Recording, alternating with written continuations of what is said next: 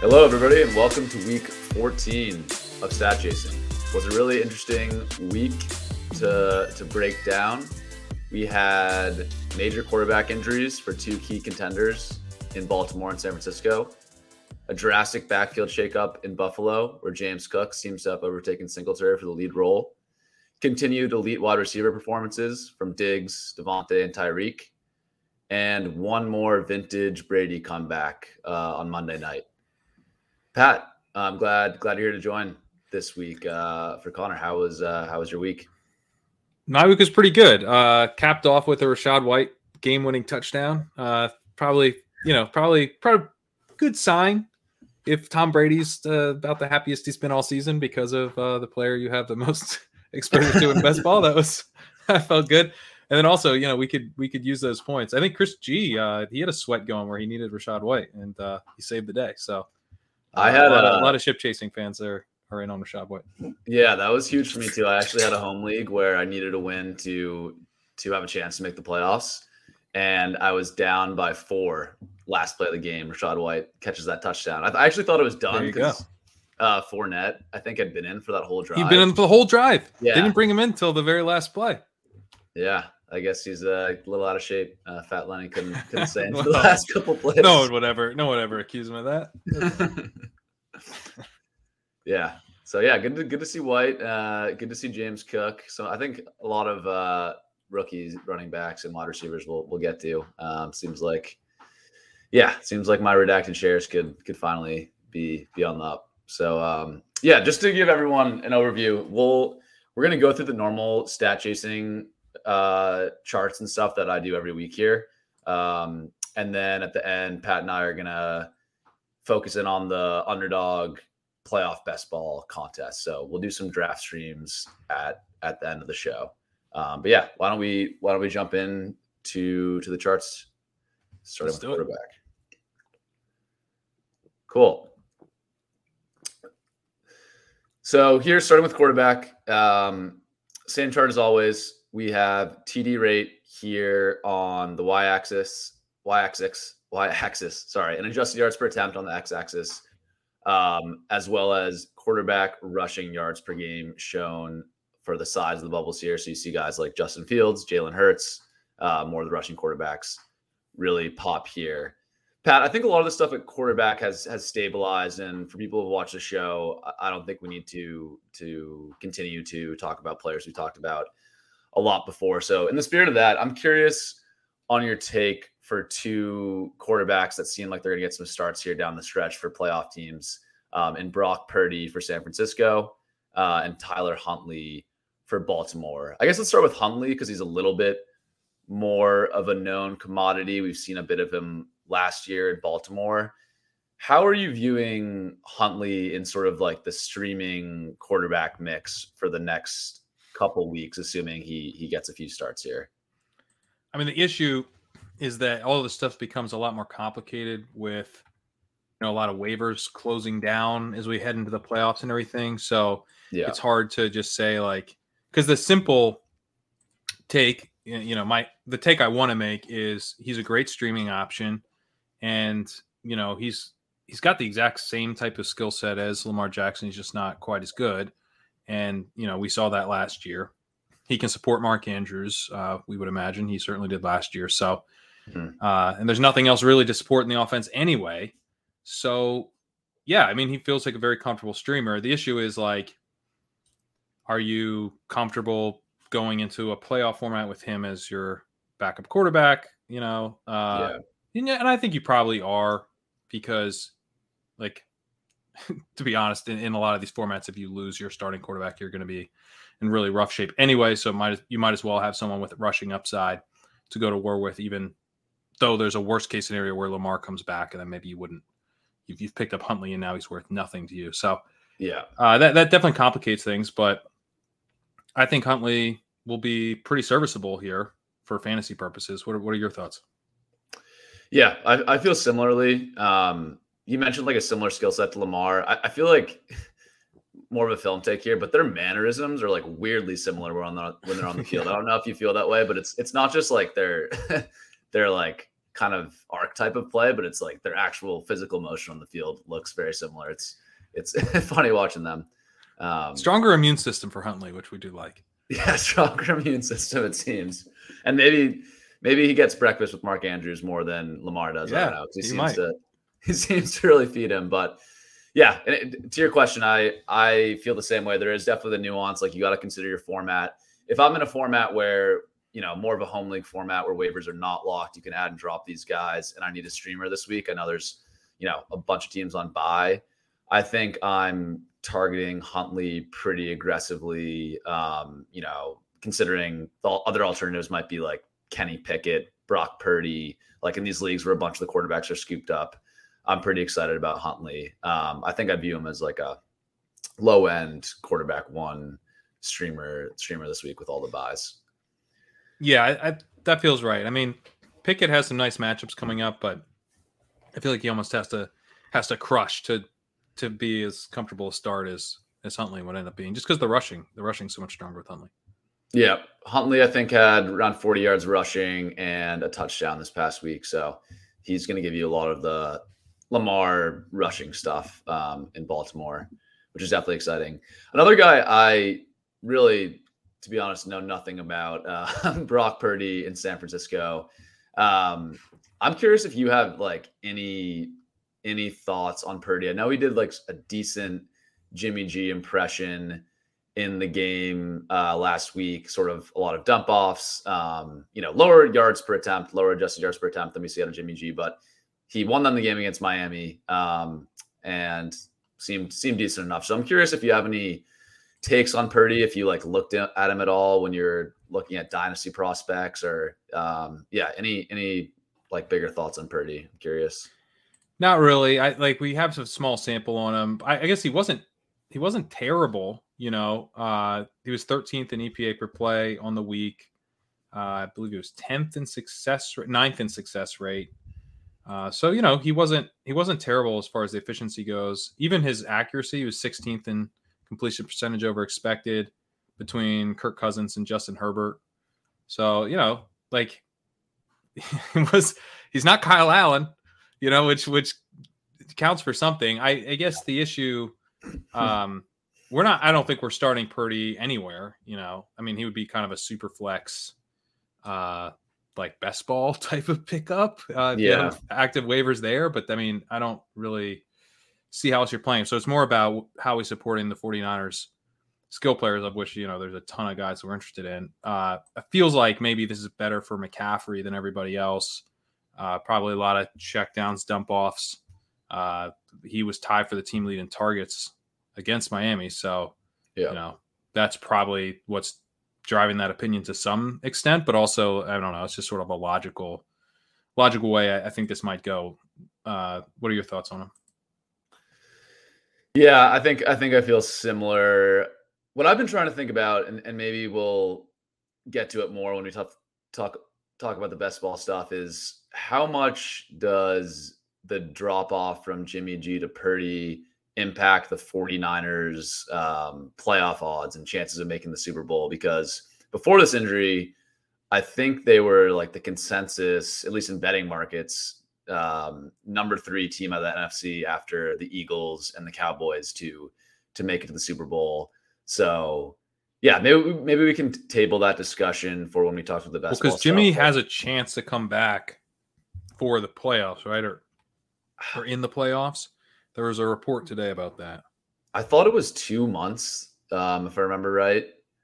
Um, so maybe it would be like for the Super Bowl or something. Yeah, that's what it seems. Like I guess if you, if you trust that timeline enough, it could be Super Bowl. Maybe he comes back a little quicker and is available for the championship game. But yeah, you're right. It's seven to eight weeks, so put him available around the divisional rounds uh, or NFC Championship game is what we have on Rotoworld. Yeah. Okay.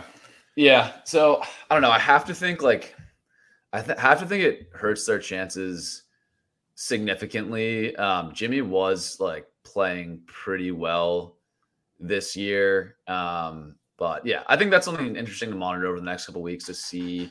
We have seen in the past in San Francisco when CJ Beathard, uh, Nick Mullens, these guys come in and they like seem to do a decent Jimmy G impersonation and get San Francisco some wins. Um, yeah, I'll be curious to see if if Purdy can continue that trend of the backup quarterbacks playing well, or if we're going to see a major major drop off in San Francisco. Kind of kind of wait and see there. I think five point four a dot for Brock Purdy, which is ultra low. Uh, yeah. So yeah, I mean, he certainly was checking down a lot. I think it's probably pretty. I think Aiyuk had what nine targets or something last week. Yeah. So it was fine for him last week, I guess, but he would be the guy. Him and Kittle, it's like a little concerning for. Um, Deebo's probably maybe Deebo gets more of that like short, like running back style stuff. Uh, so maybe he's okay, and then I, I think McCaffrey will be fine. But yeah. yeah, it definitely makes all of them riskier bets in the playoff formats for sure. Yeah, for sure. Cool. Let's um let's move on to to running back um here. So looking at this chart, we're now looking at running back expected fantasy points and efficiency. Here on the y axis, we have receiving expected fantasy points per game. On the x axis, we have rushing. Uh, if you add those together, you get a sense of a running back's total workload in terms of expected points. Um, a lot of things here that we've seen for a while. Austin Ekeler's receiving usage is insane, kind of lapping the field. Uh, Josh Jacobs just receiving monster rushing volume with a healthy receiving volume as well.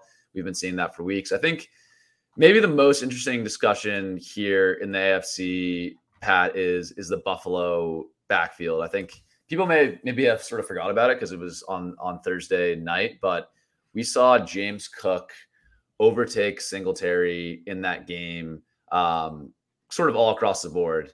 He saw 16 routes to Singletary's 13. He saw six targets to Singletary's just two, and he actually out carried Singletary 14 to 13 uh, in in that game. So, I guess the question for you: Do you think that's like a one week blip, sort of based on you know th- weird, Thursday night weirdness, or do you think this is sort of the beginning of the James Cook takeover in Buffalo? Man, I want to think it's the beginning of the Cook takeover. He looks so good. Uh, I don't tend to rely on the eye test a ton, but like he yeah. crushes the eye test. Uh, he's also been running well. Like if you look at rush yards over expected per attempt, uh, which is an NFL next gen stat that I really like, he's been doing very well in that the last few weeks, um, or the last couple times that he's gotten work. 43% of the snaps though this past week, which is pretty low. So it's like hardly you know, yeah. if he was if he was in the 60s or even the high 50s, I think we feel a lot better that this was something where they're actually like installing him as the lead guy. Uh, instead, Singletary was at 44%, Cook was at 43%, and Hines was at 31%. And they had just been playing, I, forget, I can't remember what the stat is, but they played three games in, you know, a short period of time because yeah. they had the Thanksgiving game, um, Sunday, Thanksgiving, and then the following Thursday. So they never, you know, it could, it could simply be that they were trying to preserve Singletary's health, who played 78% of snaps in week 12 played 72% of snaps in week 11. So then in the third game of these three tightly um, scheduled games, they then go to, to Cook a lot more. And we also saw Nyheim Hines 31% of snaps when he's been really an afterthought. So I think you could make like a fairly strong case that this is like nothing, that, you know, Singletary is still going to be the lead guy. We'll see him this week at like, let's say 60, 5% of snaps. And yeah, Cook will see more than he used to, but he'll be, you know, in the 30, low 30s or something. And there's not much fantasy value in that type of role. I think that's like that's like very plausible, but he looks so yeah. good. He also has an elite yards per route run. He only has like 75 routes. So, you know, you take that with a big grain of salt, but everything, you know, basically no matter what phase of the game or, you know, what he's being asked to do, he's crushing it. Um, so yeah, I think they'll. I think they will increase his role. What he it's maybe a little Tony Pollard and, and Ezekiel Elliott in that uh, Singletary is pretty good in terms of success rate and, and kind of is a decent chunk play runner, but Cook is where the explosion's coming from. Yeah, I think that's a good comp. And yeah, I think I kind of agree. Like, I, I, do think this is the beginning of James Cook having a bigger role in the offense, but I'm not expecting some like linear takeover where Singletary gets re- relegated all of a sudden. I think it'll be kind of more up and down before we see that. And yeah, the other thing I wanted to note in that game, I think just adding up the snap counts for these three backs, I think about on 20% of offensive plays or, or something in that range, they actually had two running backs on the field. And from watching that game, I remember seeing a lot of shotgun formations with both Hines and James Cook out there.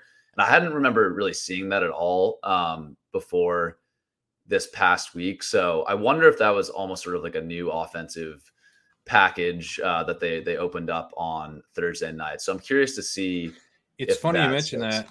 I uh, sometimes I'll like go too far down the rabbit hole on something in the walkthrough, and then I'm like, you know, I probably should have gotten uh, two games done in the span that I wrote about that one thing.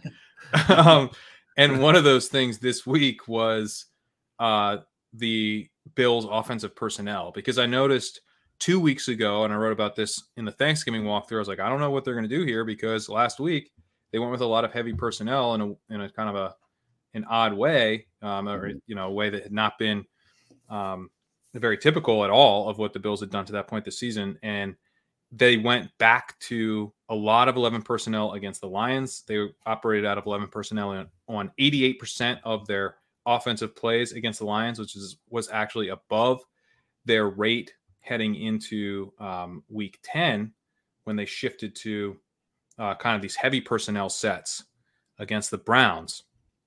But then they went back to it against the Patriots. Hmm. And it's not just they went back to heavy personnel, uh, which they did. Their their use of 11 personnel fell to 53%. Uh, it, it was at 49% against the Browns. So very similar rate. And they were, they're typically up in like the high 70s, 80s. So uh, you know, a big shift in terms of both. It's both two tight end and two running back sets that they're shifting away. It's kind of, I'd say it's more the two running backs, but they are using some two tight ends as well. And that that those power personnel groupings are generally better for running the ball. And in both games, they had a negative pass rate over expected. Those are the only mm. two games all season that the Bills have posted a negative pass rate over expected. Not only that, the only two games they've been below a 5% pass rate over expected. They're almost always like a truly pass heavy team, like every single week, pass heavy, pass heavy game plans.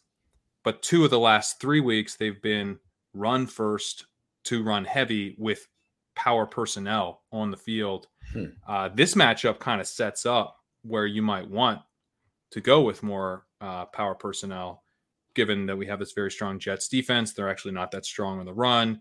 The Bills struggled against them the last time they played. Uh, the the pass rush here could maybe create a little bit of trouble. Um, in particular, the Bills are letting up quick pressures at a pretty high rate, and the Jets are decent at generating those. So I'm I'm kind of thinking of them maybe like a little bit more like Miami when um, once they got Jeff Wilson, and not that they went like run heavy. I mean, Miami's still very much like a run first or a pass first team, but they can keep the defense a little bit more off balance. Yeah. And so I, I'm wondering if they might do that again and kind of like pick their spots a little bit more with the passing game this week. And maybe we get more rushing attempts than we're used to with the Bills again this week. Yeah. I would buy that. That's those are interesting notes on on the Jets defense. Um, didn't didn't realize that. So yeah, I, I would definitely be monitoring that. I think that's two things to watch this week: the the split between Cook and Singletary, and just the overall um, sort of structure on the Bills' offense. If they continue sort of trending towards run heavy, that certainly would be something to note.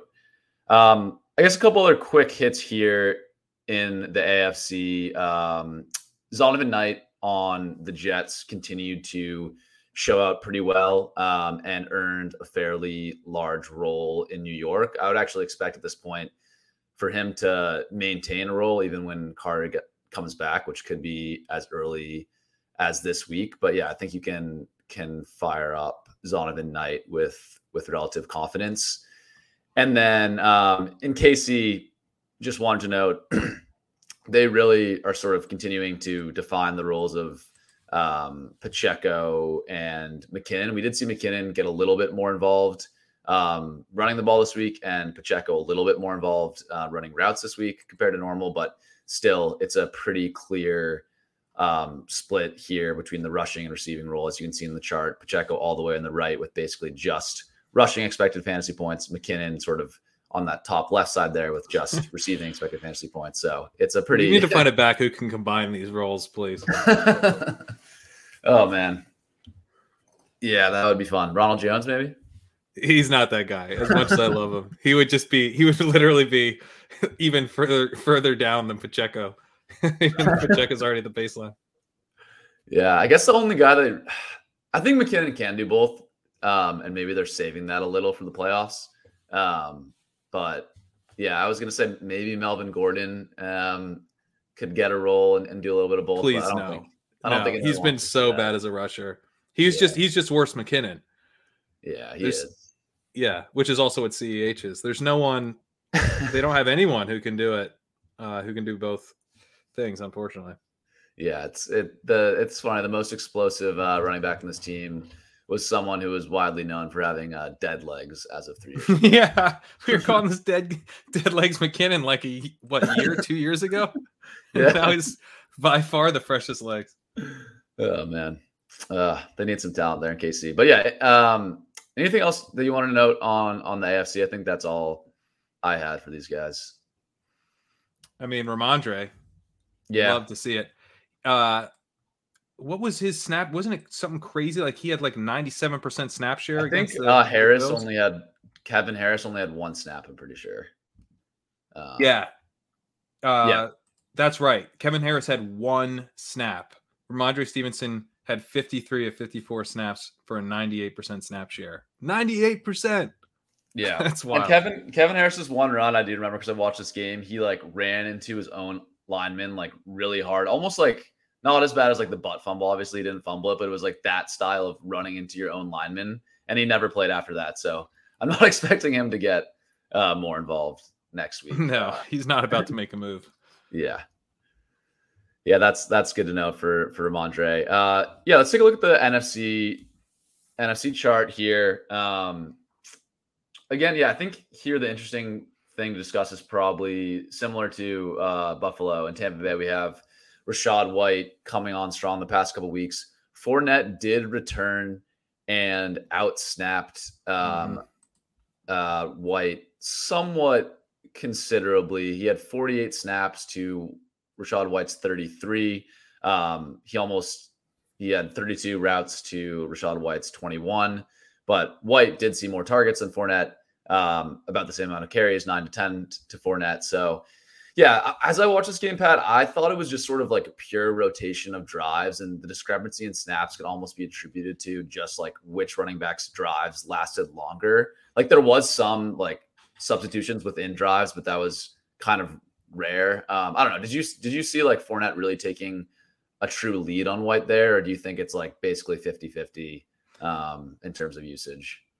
It seemed like a lot of Fournette at the very end of the game. Yeah, you know, where not only are those um, pretty valuable, although there weren't very many passes to the running backs as it turned out uh, on those particular drives, but obviously like a hurry up roll would be important to have when the play here is for both guys is they they need to have the pass catching work. So that was definitely concerning. But then obviously White comes in for the final play, uh, scores the touchdown. I, I thought ran like a really nice route yeah. You know, like kind of understood where he needed to be and it gets in the end zone. So uh that obviously makes you feel like, hey, okay, sure, Fournette had the edge, you know, this week, but maybe that doesn't end up being the case going forward. We've already seen Rachaad White start one game over a healthy Fournette. Uh, I've seen him play well. He got 90% of the snaps when Fournette was out. Mm-hmm. So they definitely trust him. Um, I wouldn't be like, I think it's probably you got to consider this kind of like a 50-50 timeshare right now. And uh, I wouldn't be too worried that it goes to like Fournette 70-30 up from 60-40 uh, last week. But at the same time, if it is 60-40 again, we're going to need a touchdown for White to pay off. And uh, he's not going to get in the end zone every week. Yeah, I feel similar. I think it's close to 50 50. I, I do think if I was forced to pick one just for the rest of the year, like just projecting their points out, I think I would give a slight edge to Lenny. I think he's more likely to earn the goal line touches. I don't actually remember in this game if they had a goal line carry. I don't, not that I can recall. I could be missing something, but I don't know. Just from from the eye test, um, which is what we have to go off of. Uh, White doesn't look great running on the interior, and with Fournette's size and sort of history in that offense, I'd have to guess that he's more likely to earn the goal line and short yardage carries. But again, that's that's more of a guess than something. I, I agree with the idea that he's got he's in better position for that work. It's just like yeah. there isn't. That's not really the work you want to have the edge on. I think like if White is able to take more of the receiving work, yeah, then um, you'd rather have that in this offense. Like they're so ineffective on the ground. They're not this juggernaut offense that we thought that they might be, and they have been in the past. They really only look good when it's the very last drive of the game and they just have to pass. Right? It's not a well like they, it's not an offense and coach marriage that really works. Like Bowles, Bowles doesn't want this team. Like he would, he yeah. would just like tra- he would trade himself to the Falcons if he could. You know, he would much rather be doing that. Bowles so, is also, I mean, he's punting on like you know the opposing team's forty-five on fourth and five, and you can tell Brady just hates it. He, yeah, he's doing all these yeah cowardly things out there that Brady hates. And while you might be right that Fournette is a better bet to outscore White. I think if one of these guys hits big, it's it's White. So I would be yeah I would be drafting White ahead in uh, playoff formats personally. Yeah, that's fair. I don't. I would honestly, I'd flip a coin. I think it's really close. Um, but yeah, I, I, can see the argument for White. I think he definitely has more upside. Um, I guess I'm just, I'm just thinking like if someone's gonna have like if the Bucs offense does come back and someone's gonna have like a three touchdown game from goal line carries, like I would put the money in Fournette. But I definitely think White has bigger upside to break away long runs, you know, rack up like 10 catch games or whatever. So um Stephanie yeah. asked in the chat, she she points out that he had a fumble in this game, lost it. Yeah. Do you think that affected his because I don't think it's going to affect anything going forward after he's the hero, right? But no. maybe it affected the the playing time a little bit this week. Maybe it did, and maybe that's why like Fournette maybe got back to back drives at the end before White came in, but yeah, I don't. The fact that he got the game winning touchdown, I don't think that. That's the fact that he was on that on the field for that play at all is bullish in its own right, and then he he yeah. did it. Yeah, yeah, I agree. Um, yeah, I think overall we can feel good, feel good about White going forward. Other things I wanted to note. Um, I feel he's sorry, but he's a little Tony yeah. Pollard it's a similar thing to like Cook and Pollard for me with those guys. Where it's like I don't. It's not all great, and we're also seeing like the Pollard snap share is is getting more and more tilting, where he's back yeah. to like a, the forty percent of a 60-40 with Zeke, and we'll probably see it again this week because like they're going to be salting this game away against the Texans. Why do they need to be? They should be honestly like the intelligent move there is to play Zeke over Pollard. Um, but you know, similar thing where you're like you have the more talented back in White and Cook and Pollard, but you may not have the guy with more playing time. I still feel like that's where you want to be because we, we're more confident yeah. that this the talent is with that guy. But it's like it feels a little shaky for sure. Yeah. So a couple a couple things I wanted to go off there. I guess like first on White, the reason I, I'm hesitant to compare him to the, those guys, and I know you weren't like directly comparing them, is I'm just Pollard like, is much, much, much more explosive. yeah, like I was like when you watch White versus Cook and Pollard, like they don't look in the same caliber of player, and and it could be this this Tampa Bay offense that's holding back um, White, but I think he looks okay. Like I think he looks like competent as a pass catcher, good hands, like decent route runner. But when he gets the ball in space, it's I don't know. He doesn't look that fast, that explosive. No. So Pollard's the, the fastest guy on the field. He's probably the, the best guy on the field uh, well, maybe that's hyperbolic with CeeDee Lamb's out there, Dak, etc. But yeah. he's really good. Pollard's Pollard's way better. Um, yeah. but it is more. But but the talent gap is still pretty big between White and Fournette. I think, at least in my opinion. Yeah, no, that's fair. I think if you look at like the advanced metrics, they both rank in like the back half of things, but Fournette's like near the very end, and and White's more like middling in general. Um, so and White's popped some weeks. Um, yeah, and actually that's similar to Cook, where James Cook hasn't like for the season it doesn't rank all that well in some stuff, but he's had some weeks where you're like, okay, and so I think both those, which is kind of what you'd expect for both guys being rookies, I think.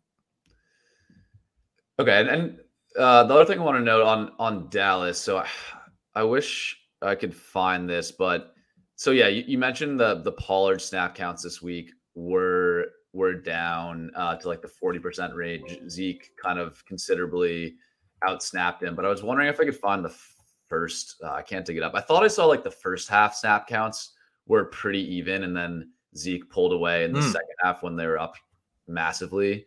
Um, I might be able to pull that up. Yeah, I unfortunately don't have that note there, but yeah, that, I mean, so the final score of that game was what 54 to 18 or something. So I'm not sure how much we can take from the snap counts there. Um, but that said, like the dreams of Pollard being at like a 70 30 or even 65 35 to Zeke, like I think, I think those are dead. It's going to return, you know, more 50 50 or even slightly in Zeke's favor in terms of snaps, um, which is frustrating. But I think Pollard is still very, very startable. They're a really good offense. Um, they're funneling a lot of looks to their running backs. So I'm not like, I'm just still starting Pollard every single week and not really thinking about it. They're funneling a lot of of carries for sure to the running backs. Like um, over the last three weeks since Zeke has been back, they are combining for an average of 31 carries a game. Uh, both both the top two running backs, not all running backs, just Pollard and Zeke are combining for 31 carries a game. And yeah. the last two games, the Cowboys have had a minus 11% pass rate over expected. Uh, they're really leaning on the run game in a really big way. They're going to do that again this week. Uh, so, yeah. yeah, I think I think you are firing up both guys. And by the way, you're you're right with the first half snaps. I'm going to make sure to get this in the walkthrough. Actually, I hadn't thought to look at that. Pollard had 21 snaps, which is exactly what Zeke had in the first half. So, yeah. But I mean, I will say that probably doesn't help you this week because um, there's no way, there's no way that this game is close in the second half. Like absolutely zero percent chance. So did you say it was versus gonna, Texans this week? Yeah, yeah, they're playing okay. the Texans. I mean, it's a it's a joke. So I think, I mean, just just alone, like the Dallas defense versus Davis Mills or Kyle Allen. I mean, it, it's they probably shouldn't even play this game. No, it, it's going to be terrible. It's going to uh, be so bad. I feel yeah. like Malik Davis is going to have like three touchdowns in this game somehow. It's going to be disgusting.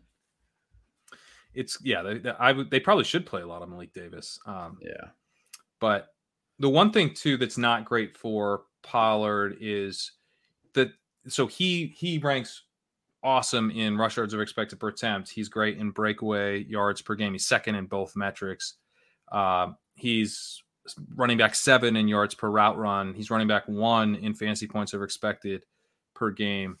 Uh, but his success rate's kind of whatever, you know, like the consistency isn't his strong suit. It's all mm-hmm. it's big plays. He, he's a big play receiver. He's a big play rusher.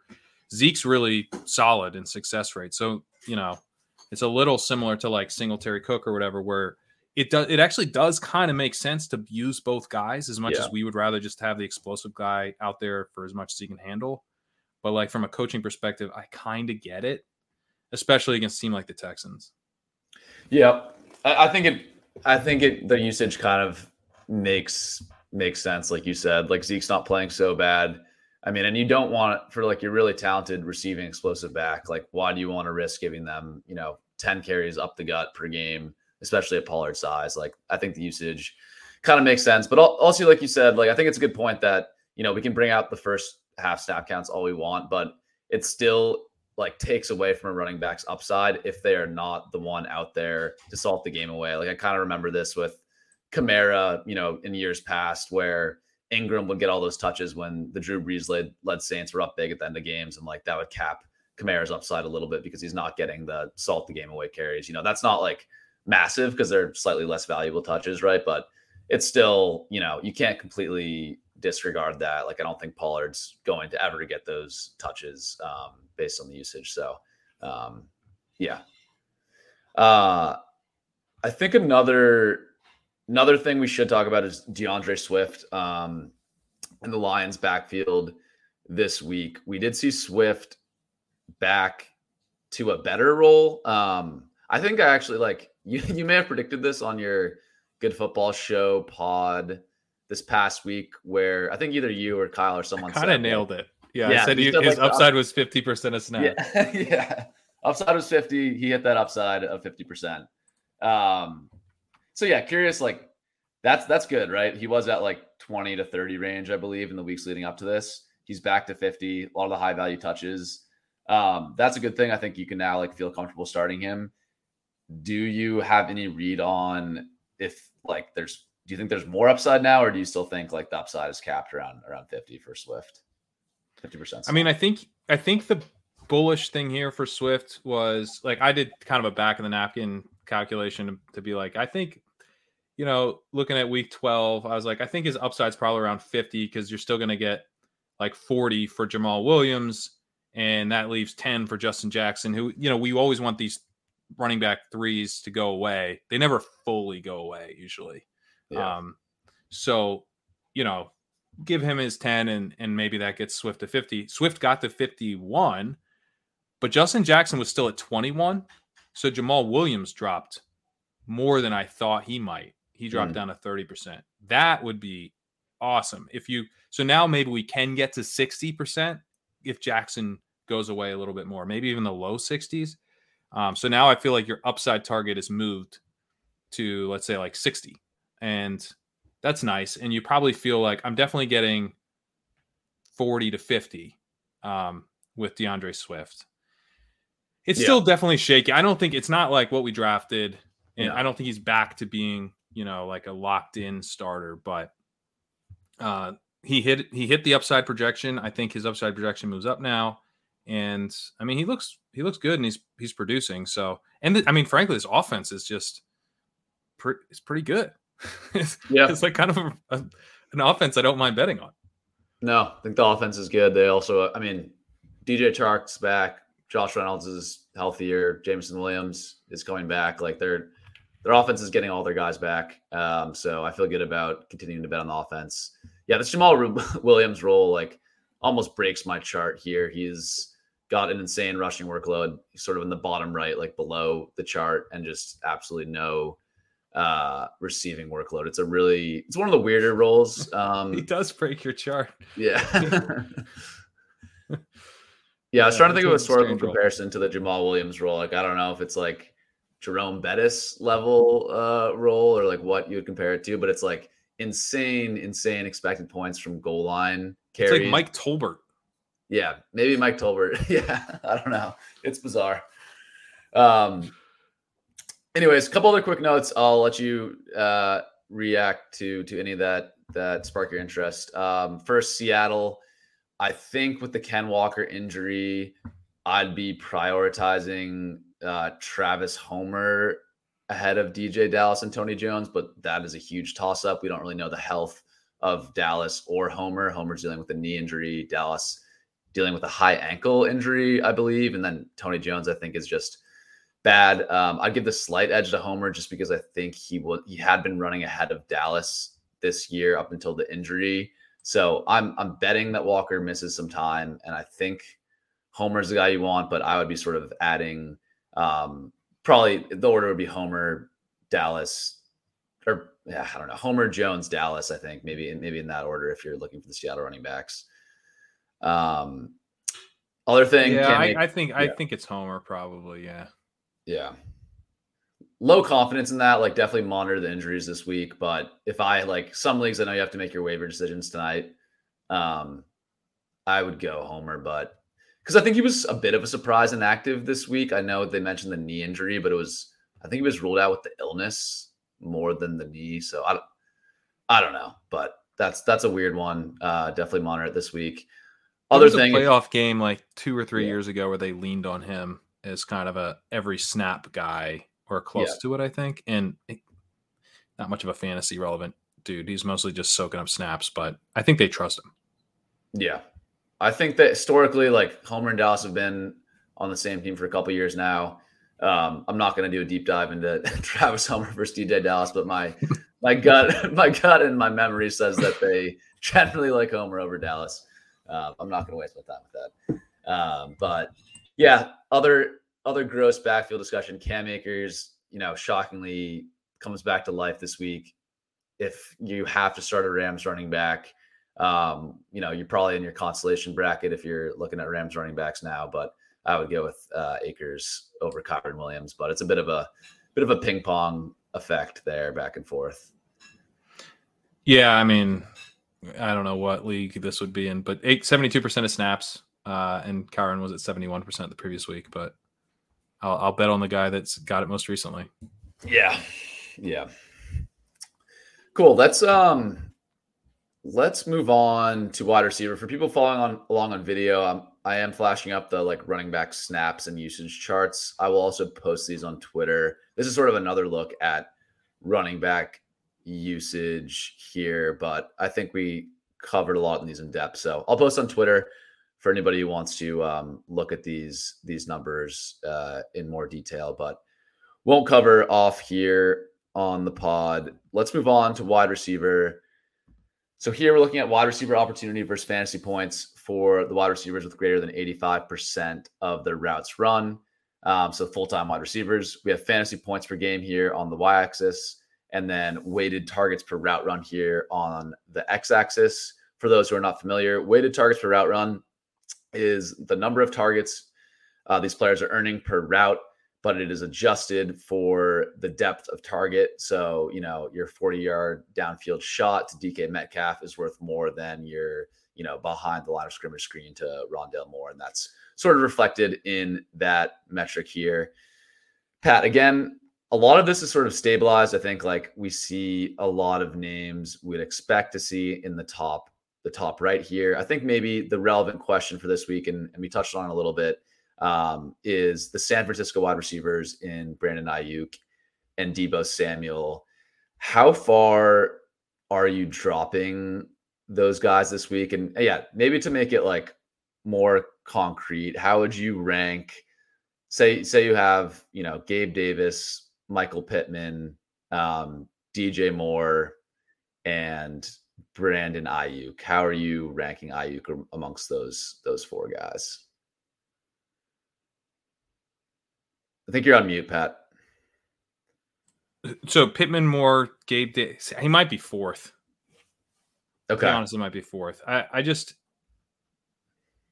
uh, like I'm already I was already struggling with the San Francisco guys. You know, it's already feeling like kind of roulette. There's no, there weren't really any sign. They had very flat weighted targets per route run across the whole team.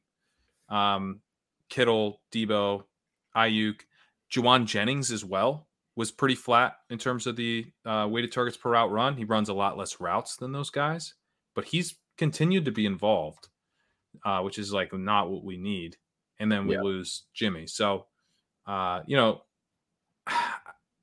Aiyuk was he ran a route on 100 percent of dropbacks last week, and I think he's kind of like their true sort of classic wide receiver one.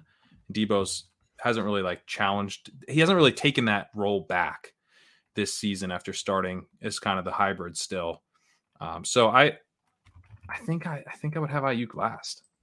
Yeah, that that's interesting. Um, I think I'm maybe a little bit more bullish, but I can definitely see on the floor drops out for those guys. Um, I think, yeah, just with Aiyuk running 100% of the routes, and I'm just a bigger believer in the talent of him than than Davis and Pittman, and and it's not like you know Davis obviously has good good quarterback. If you, if you like routes, I mean Pitt, Pittman has literally not missed a route in the Jeff yeah. Saturday era. He hasn't in the entire Saturday era. The guy has not taken a route off. Yeah, it's kind of wild. That is that is pretty crazy. And Gabe Davis is eh, you know he's not that far out, not that insane level that Pittman's at, but he's consistently been like close to 100 percent routes. Yeah, he's the route leader in Buffalo over. So yeah, uh, I don't know. I, I I definitely think I like. I think the point is like last week I would have confidently said Aiyuk easily over Pittman, Davis, and Moore. And now like I am kind of waffling when having to choose between them, and you, you seem to be even lower than than me on him. So I think overall we can say it's it's a pretty big hit for. I mean, now that we got Sam Darnold supporting uh, DJ Moore, we're back in, right? yeah, Sam Darnold is. Uh, That's he's what known we needed all along. He's known for stringing a bunch of good games together, so I think we can. That's what he's known for, for sure. Yeah, yeah. what could go wrong? What could go wrong? Oh man. Um, Nick, on the Gabe Davis thing, like I would so he, uh, Nick's comment is seeing Gabe Davis so low on weighted targets for route run is a little worrisome. I've been kind of like tooting this horn this whole year. I was actually pretty high on, on Gabe Davis um, in like the offseason when I was drafting best ball or whatever. Um, but he's just been like really bad at earning targets this year. Like he's in the same in terms of like earning targets, he's in the same range of guys like Josh Reynolds, Robert Woods, Adam Thielen, Mack Hollins, DPJ. Like that's what we're talking about in terms of like his rate stats. Obviously, he's on the Bills, so bump up right. those rate stats by the Buffalo's volume. Like that's not reflected on the chart. The fact that Buffalo throws way more than any of those teams, so it's not like as dire as I'm describing, but like it's still pretty bad. Like, do you? I don't know. It, it's weird for Davis, right? Because he was so efficient on a per route basis, like his whole career leading up to this. It's almost like it's flipped. Like he used to be this really efficient on a per route basis, couldn't see the field. Now it's like he sees the field all the time and like can't earn targets. So I'm trying to understand like maybe longer term view with Gabe Davis. Like what what kind of player like do you think we're looking at? Um, do you have any way to like explain, you know, sort of how bad he's been on a on a per route basis this year? Well, he so he has a, a first read target this year on 10% of his routes which is not high at all. Uh, Stefon Diggs is at 22%, which is a really good rate. Isaiah McKenzie's at 11%, so higher than Gabe Davis. So that's that's concerning. That's like a concerningly low rate, and I think it helps explain why he has a 15% target rate.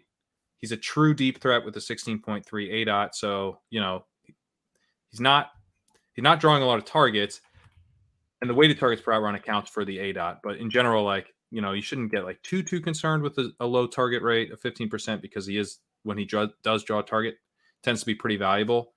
Uh, to that point, I, I would note um, he's seeing middle of the field targets traveling at least 10 air yards uh, on 4.5% of his right rates, which is actually a pretty high rate. Hmm. It's the highest on the Bills. So it's like when he is getting deep shots, he's tending to get high value, like middle of the field deep shots that he can you know take to the house potentially, um, or, or aren't going to necessarily always be like the the super tough catches. Amari Cooper rates really low in this metric, by the way. Like if you think about like him, he's always having to do he's always getting like super underneath stuff or like really difficult sideline catches. Yeah. So I think you know it's not quite as dire for Gabe in some ways, but also like he is not the offense is not designed to run through Gabe Davis. The offense is designed to run through Stefon Diggs. Gabe Davis is his role is to help take pressure off of Stefon Diggs. Diggs has only been double teamed on 23% of his routes, which is like it's a high rate, but it's much lower than you see from a guy like Ja'Marr Chase, who leads the league with like a I think 33% rate. Yep. Or right around there. So I feel like Davis is kind of doing his job. He's drawing coverage, not drawing at a super high rate, but he's drawing coverage enough to keep Diggs as kind of the engine of the offense they're calling plays with to get Diggs the ball a lot more than Davis. Yeah. Um, so I don't know. I mean, I think you throw him out there and you hope that this is a week where he has a spike week. Like that's that's who he is. Uh, but he's he's that guy playing with Josh Allen. So you feel okay about it. And then the last thing I would note is that I mentioned the heavy personnel stuff with the Bills. He might benefit from that because yeah. uh, Hayden Winks has shown, you know, if you're in two wide receiver sets, that that's good if you're one of those wide receivers. You're now competing with not a wide, you know, there's not a third wide receiver on the field, which is good for you to be able to earn targets. Um, and so, with that in mind, you know, he's had seven targets. He had seven targets against the Browns. He had seven targets against the Patriots. Um, so, I actually feel like maybe this is a week that could be a good week for Gabe Davis, even though they shift to the run. Maybe off of that run, uh, off of those running plays, we get some big plays for Gabe Davis downfield. Yeah, I like that. And um, also, some people in the chat mentioning the injury and Liam saying, I think 11 days off is big for the Bills. I have seen like some people splice clips together of Gabe Davis running routes and like seemingly limping and stuff. So maybe there is some like ankle or something going on with him too. And maybe after, um, you know, 11 days of rest, that that gets better. I know he's been banged up this year, but yeah, that that all makes makes a lot of sense.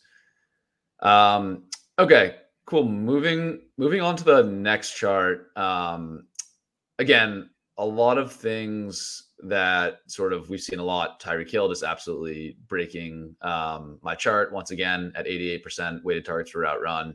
Uh, he's got the best role in the league. We see, you know, Amon Ra crushing it, Jaylen Waddle having a pretty strong role. We've seen all these things for weeks. Um, the thing I wanted to ask you, Pat, maybe this is, you know, jumping ahead a little bit, getting into the realm of dynasty. I think we have a big enough sample on some of these rookie wide receivers to to have some like dynasty takes about them going forward. So, um, just you know, putting on the spot here, but off the top of your head, how would you rank? Um, I'm thinking of the five wide receiver, five rookie wide receivers that have flashed the most this year, and in my head, that is pretty clearly Chris Olave, Garrett Wilson, Christian Watson, Treylon Burks, and Drake London. I think you'd put him in here just for sort of his rate stats. Um, how are you thinking about those five going forward and maybe like a ranking, you know, off the top of your head, one through five for Dynasty? Wilson one. Uh, then I think you have to have Olave two. And I wasn't that high on Olave coming in, but like, I mean, I don't know what else you're looking for at this point. Yeah, he looks like a stud. Yeah. Um, then I would have Burks three. I, I think if he hadn't had that concussion, he would he was that was going to be explosion game for him. Yeah. Uh, I really liked him as a prospect, and I, I feel like he's shown. Uh, you want to talk about like deep over the middle of the field targets? That's like all he's getting. It's beautiful. Um, I think I'd put. I think I'm Watson four. Uh, I mean, yeah, very similar profile to Olave, where he's getting a ton of deep looks, and he's also the number one target earner on the team you could argue that he you I mean if anything I feel like you could argue I have Watson too low. So uh like apologies to Drake London but when when George when uh, Kyle Pitts was healthy they were going to him with their first read targets over London.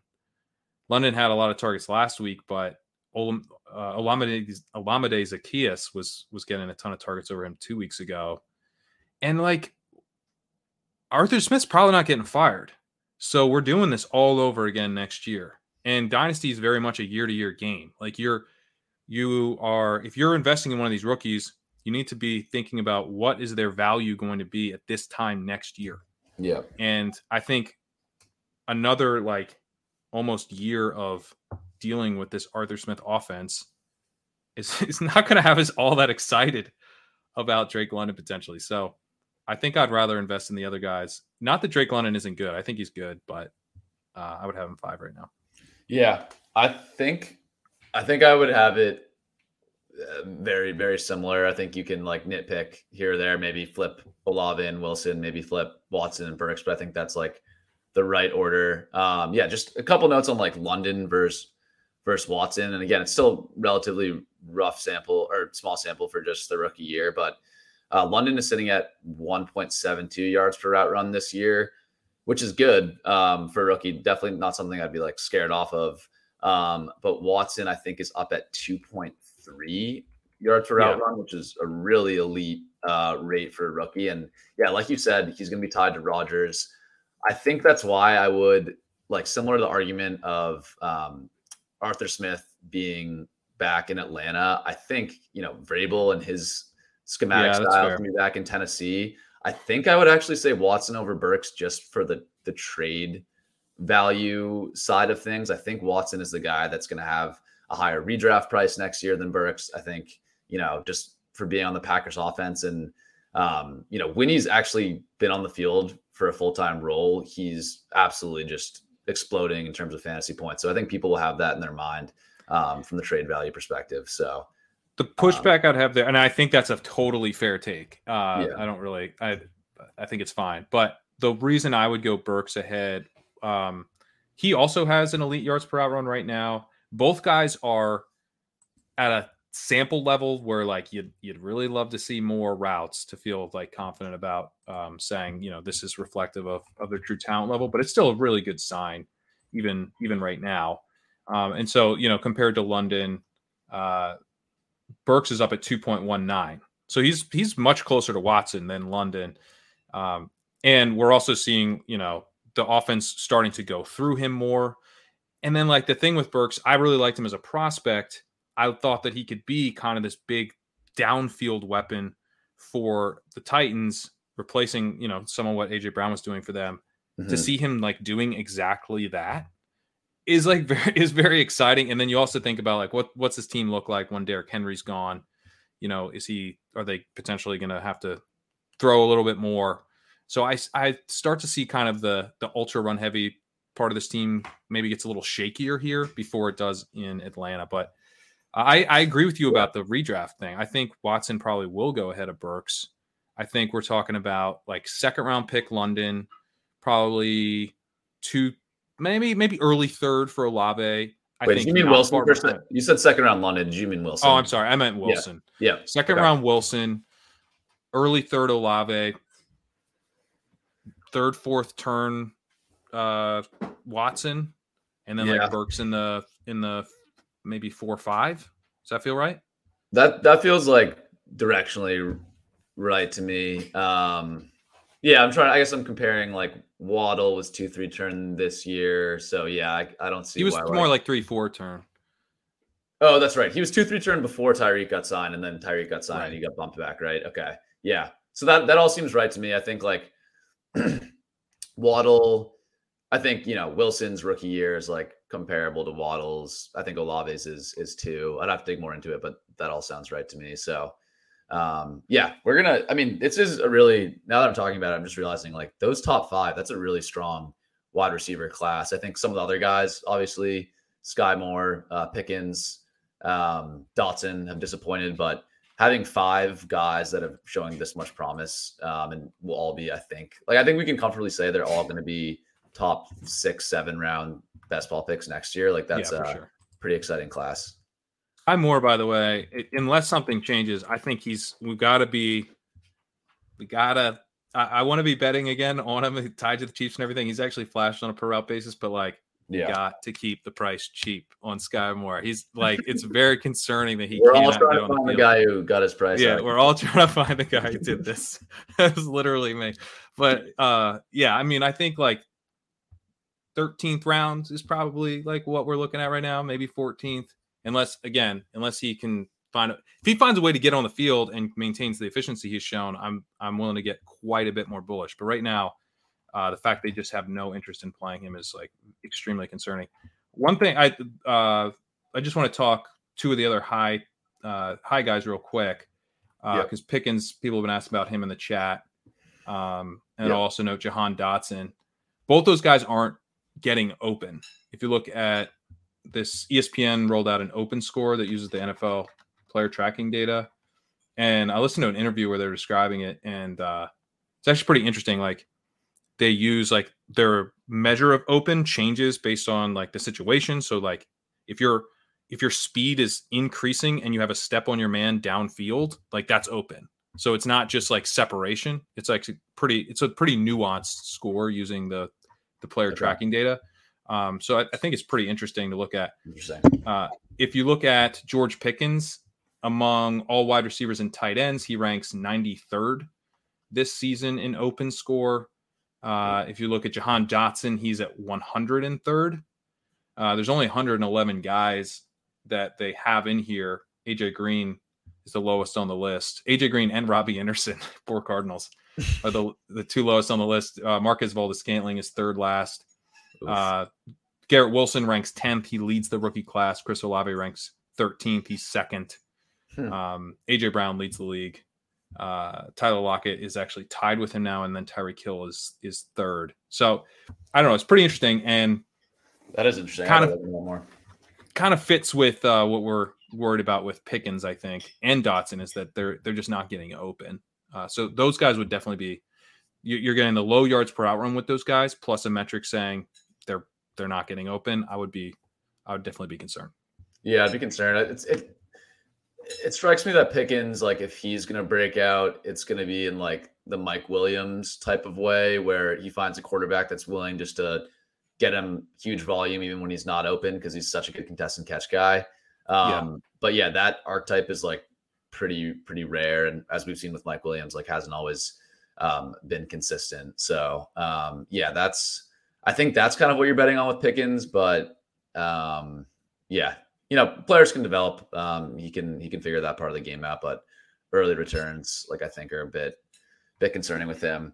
Um, let's let's finish off with tight end here. I know we wanted to do some playoff basketball drafts. Um, so I didn't have a ton of notes at tight end this week. Here we're looking at tight end utilization and efficiency uh, for guys with greater than 60% of routes run. So these are all sort of the full time tight ends. Um, the, the big thing I want to note this week is actually not for a guy that comes up on this chart, but I think for the the tight end premium uh, sickos out there, for which I know there are many, um, Chig Okonkwo is someone that is maybe going to be a little bit off people's radar, but I think should uh, people should be paying attention. He actually led the Titans in snaps this week at tight end, which had not happened all season. He was like very much a rotational player. He ran 21 of 35 routes to Hooper's 20. Um, saw five five targets. Like once again, ripped off like a 40 yard chunk gain in the game. He's been really explosive. I think he has like five straight games of a play longer than 30 yards. Um, and if you go to this chart here, um, he has the rate stats are really good with him. He has a 25% targets per route run. His aDOT is 9.9.5. So he's being used down the field. Um, he's a guy like I know the tight end waiver wires in these leagues is pretty barren. I think he's a guy that has like a lot of upside to earn a full time role uh, down the stretch. And um, yeah, tight end, there's not a lot of upside out there. So he's one guy I would put a flyer on if you if you need upside at tight end. Any, any thoughts on on Chig? Um, I like him. Yeah. yeah. He he is he's seeing a first read target on 17% of his routes, which is actually just 1% lower than than Burks. Uh, and so he's second on the team. He's ahead of Robert Woods. Uh, they're they're looking to get him the ball when he's on the field. Uh, he has a 25% target rate, which is really good. Uh, he's got 2.75 yards per route run, which is really good. He's this is all small sample size stuff. He's only yeah. run he's on he's run 100 routes, so it's like all small sample size stuff. But you know, with these rookies, like we do want to be paying attention when they're flashing elite efficiency that will come down, yeah, but their role can also increase a lot. And so the we just saw the role increase. Also, like Burks might miss this game. Burks might miss yeah. a matchup with Jacksonville, who is terrible against the pass. I mean, that would be very bullish for Chig Okonkwo if he's able to take on a bigger role. And I think I think uh, what we saw last week was partially driven by Burks being out. Burks obviously went out very early in that game, and so they needed someone else they could go to. Robert Woods uh, and uh, Nick Westbrook-Ikhine, I believe, combined for 10 yards in that game. Terrible. It was absolutely disgusting. So they they have no playmaking right now. Yeah, 10, they literally combined for two catches for 10 yards. Um, I, I, think he's I think he's pretty interesting. I'm actually going to float him in the NFC team. We like we're desperate for a tight end. I'm going to float him there as a pickup. And that's not even tight end premium. Yeah, yeah, he's yeah even even non tight end premium. I think he is like worth add in deeper leagues. Um, yeah, like you said, like I think also Vrabel, we might get frustrated with um, his usage in terms of being, you know, leading very run heavy offenses. But I do think Vrabel and the Titans coaching staff is smart in getting their best players on the field. Like we saw Burks have a very limited role once he started playing well. That grew to a full time role. Like I don't, yeah, I have less confidence in some coaching staffs. Like you know the the fucking Colts tight ends when Jelani Woods is 100 yards and he goes back the next week to playing like 20% of snaps for no reason. Like I, I don't think the, the the Titans coaching staff is is going yeah. to sort of like do something as stupid as that. So um I know yeah. I, I, know that that was tilting.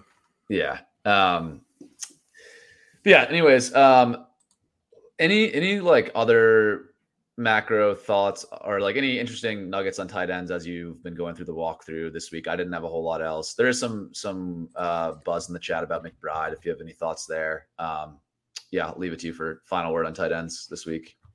Well, McBride. I mean, check out the ship chasing uh, from last week if you want to hear my thoughts on McBride. I, I'm just like nervous that he hasn't earned any targets all season. like sometimes with these backup tight ends, like especially a guy who's drafted in the second round, like when he gets on the field, he would actually have like a really high target per route run because he's there for like a specific package of plays. Uh, yeah, uh, but he he just hasn't been involved as a pass catcher whatsoever. Uh, the Cardinals also like didn't really use the tight end much before Zach Ertz got there, so I don't necessarily like, buy there's a like a, a role that he like has to be in or whatever. Um, I don't know. So I, I'm not like all that bullish on McBride, but he was a pretty decent prospect. I thought he was the best tight end prospect in the class, although tight end prospects I'm like pretty willing to change my mind on pretty quickly on, depending on what you know the information they get in the NFL. Pretty hard to project. Um, but I mean that's still, and he was a second round pick, so yeah, yeah. I mean I, I definitely think he he could be something.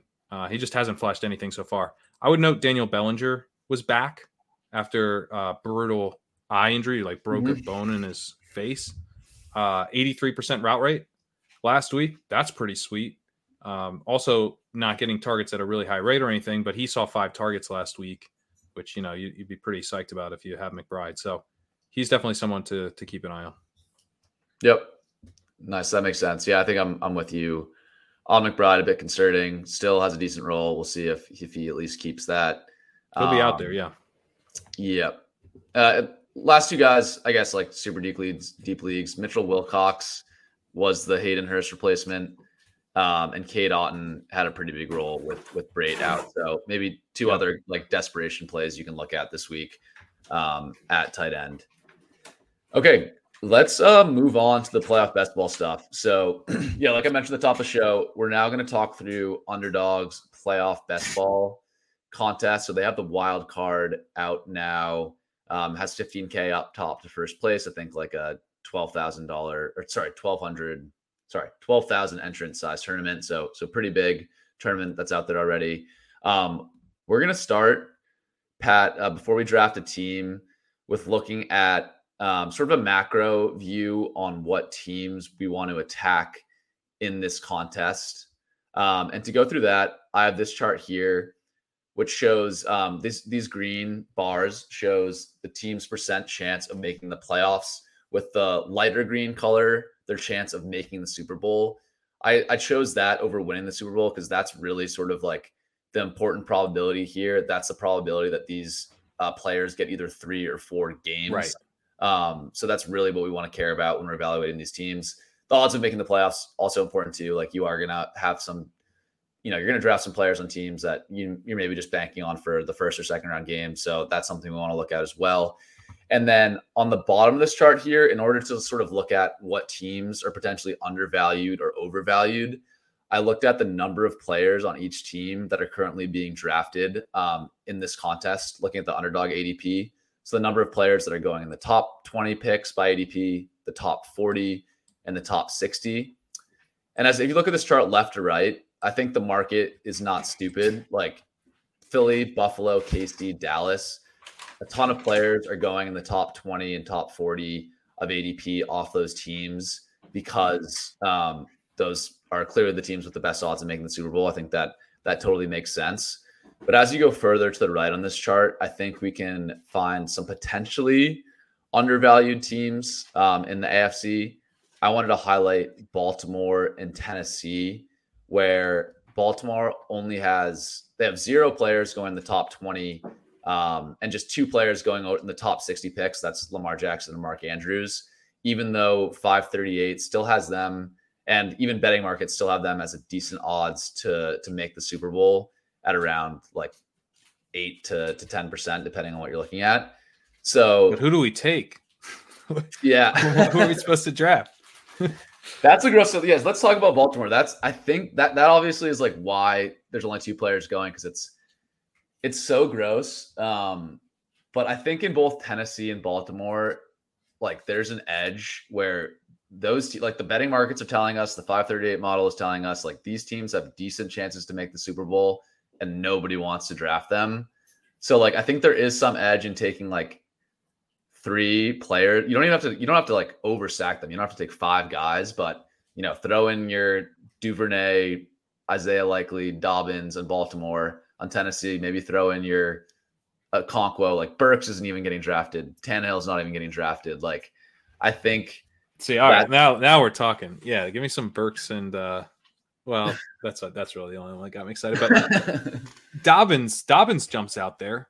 Yeah, I mean he's definitely someone who like you can tell yourself a story where he's he's like healthy for the playoffs and I mean they they would they've already been leaning on the run game, so yeah, okay, that's that's a third guy we can draft. Yeah, how and yeah, the pass catcher. It's so it's so gross. Like I don't know how I'd pick other pass catchers. Like I think you would narrow it down to probably Demarcus Robinson, Duvernay, and Likely as the the top three non Andrews pass catchers. But yeah, that feels like flipping yeah, a coin. I, would almost rather just go with like an NFC receiver. You know what I mean? Like you're yeah. in these drafts, like you're like if you do a Baltimore stack or something, um, you might end up, you know, having a choice between like uh Tyler Lockett and Demarcus Robinson or something, you know, because the Seattle guys have been going really late. So I don't know. I can't do it. I can't. Yeah, Robinson. That's and that's like what every like gut instinct when I'm drafting. It, like it's so gross, and I and I don't do it often. Like taking Isaiah Likely over Tyler Lockett, like it's so hard to make that click. But something I'm trying to think through in these tournaments is just like if Baltimore makes the Super Bowl, they're getting four games and like in one of those four games, I think like the Duvernay or Demarcus or likely is gonna help you advance. And it might not even be a spike week, right? It might just be like you're in, you know, the third round of this tournament. You're playing against like 10 other, like nine other teams. Half of them like can't even field a roster because they picked the wrong teams, right? Like the other half, like didn't, you know, pick sort of more concentrated players. And you get Demarcus Robinson's like 60 yards in a touchdown game that no one else has. Like, I, I don't know. That's what I'm trying to yeah. think. Of, where if you just pick, like, we're just kind of thinking about, like, we're in the scenario where Baltimore makes the Super Bowl. Like, I probably want more than just like two players on their team just for like the cumulative points aspect. So, yeah, I, I don't know. What are your it, thoughts on Baltimore and Jet? Like, because they, with this Lamar injury, are these odds reflective of the fact? So they're eight and four and Lamar might miss potentially like three games. So now they get the Steelers, the Browns, and the Falcons. So even without Lamar, they could go two and one. Um, yeah, giving them a loss to the Browns there, but yeah, it seems like they're yeah the, the Ravens do seem a bit risky because there there are scenarios where they, I guess if the Jets and Patriots or like Chargers finish, if one of like the Patriots or Chargers and the Jets finish hot, the Ravens could fall out of the playoff picture completely. I, I do think like what the 538 model seems to be doing is it it um you can like adjust their model like for the quarterback adjustment where they're actually like you see this in the 49ers um they're adjusting the 49ers Super Bowl odds heavily because they're like baking in the fact that Jimmy G is going to be out for the for the entire playoffs, or like based on the odds, that seems to be what they're doing. For the Ravens, the model seems to be like not like their their uh, Super Bowl odds don't change when you do like the the current quarterback adjustment or not. So I think what that, that feels wrong like, to me. It should change. Yeah, but I. I, I think like if we assume that I, what I'm saying is like I think it's assuming that Lamar is back to full strength for the. Oh, I see. I see. I see. Yeah. I thought, okay which I think is like the right assumption to make. But I'm going to their ELO ratings. They have Huntley. They have Lamar at 175 points of ELO and Huntley at 46. So they they must just be assuming we get Huntley or we get Lamar back. But yeah, but their odds of making it have to go down, especially if Lamar's not fully healthy when he comes back. Yeah, let's see. It it does so the odds of them making the playoffs drop by 2% if i like I, I, I should share this on my screen but if i flip between the two models like quarterback adjusted or not the odds of making the playoffs do drop but the odds of winning the super bowl don't drop so uh-huh. what i'm uh-huh. assuming that makes model, sense yeah i think that's like the right way to do it right yeah um, so yeah i don't know like there's a reason they're under like it feels gross to bet on baltimore right now like there's a reason they're undervalued their, their offense is not look, even though they've won a bunch of games, their offense have not looked great, even with Lamar, and now he's hurt. So like, it definitely feels like a gross bet, but I'm gonna like I think that's uh, like too baked into the the players' ADPs at this point. Um, to, to the point where I think I'm gonna like draft a couple Baltimore teams in this tournament. I like it. Yeah. Yeah. Nick uh, in the comments here says I've been telling myself stories about Dobbins getting healthy since May, which yeah, that's fair. But I do I think Dobbins is pretty interesting because um when like when you do when we do the FFPC playoff contest where you're picking only one player from each team, the thing to think about is like what does this pick sort of say about what I'm betting on with this team? Like Yeah. how, like is this team, you know, for example, like if you pick the Titans and you are sort of doing it in a in a in your mind where I'm betting on the Titans to win like three games, um, we should probably have Derrick Henry, you know, because Derrick Henry's like the engine of their offense, right? Um, Yeah. if you have if you have Chig Okonkwo, you're hoping that you get one nice tight end premium game and then they lose. Like they almost have to lose, and you know you get lucky in that game. So if the Ravens go to the Super Bowl, like I'm not saying Dobbins is definitely healthy, but you know if Dobbins is healthy and they're able to lean on him, their odds of making the Super Bowl are probably pretty underpriced. So it's kind of a nice correlated bet in that sense. You're you're making this Yep. team to make a run. What would really help them? Healthy Dobbins.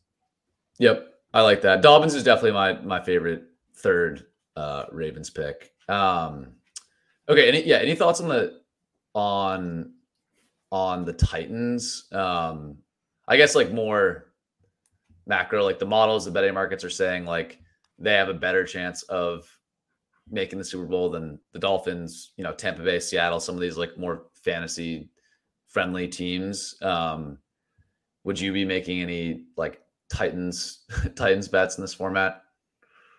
One thing I've noticed, uh, I've only done like a handful of these, but one thing I've noticed is that the AFC teams tend to get snapped up like way quicker than the NFC. It's like way more comfortable. Like if you're doing a Bills thing, it's really comfortable to go over and grab a couple NFC teams. On ship chasing, we got a Bills stack. That's probably going to be blown up now that they're going to get the bye. But we got a Yeah. Bills stack. We got, um, I think it was Mike Evans, Chris Godwin, Rachaad White, Tyler Lockett, Kenneth Walker, DK Metcalf. That I mean, that's pretty sweet. You're getting like the whole fun. offense for, but you can't really do that on the. You can't like build the same thing where you go Eagles and then go get like the core of two AFC teams. Is much harder to do, uh, at least from the drafts that I've done. So, uh, in that sense, the Titans are kind of interesting to me. Where at least I know I can get a Burks, who's the number one receiver on his team. You know, for a team that's definitely making the playoffs, that feels that feels nice to have in your back pocket. And then, um, I guess the Bengals, the Bengals were kind of easy, like they were kind of the fallback option. I wonder how much you know pricier they they are now after they beat the Chiefs. Yeah, I, I think the the Bengals prices are way up. I I have a ton of Bengals teams already. I think that's the team I'm most exposed to because there Nice. there was a while where their like playoff odds were only like sixty percent or something, and Yep. now we, I think we can be pretty confident they're going to make the playoffs. Um, and I think the prices are rising in those guys.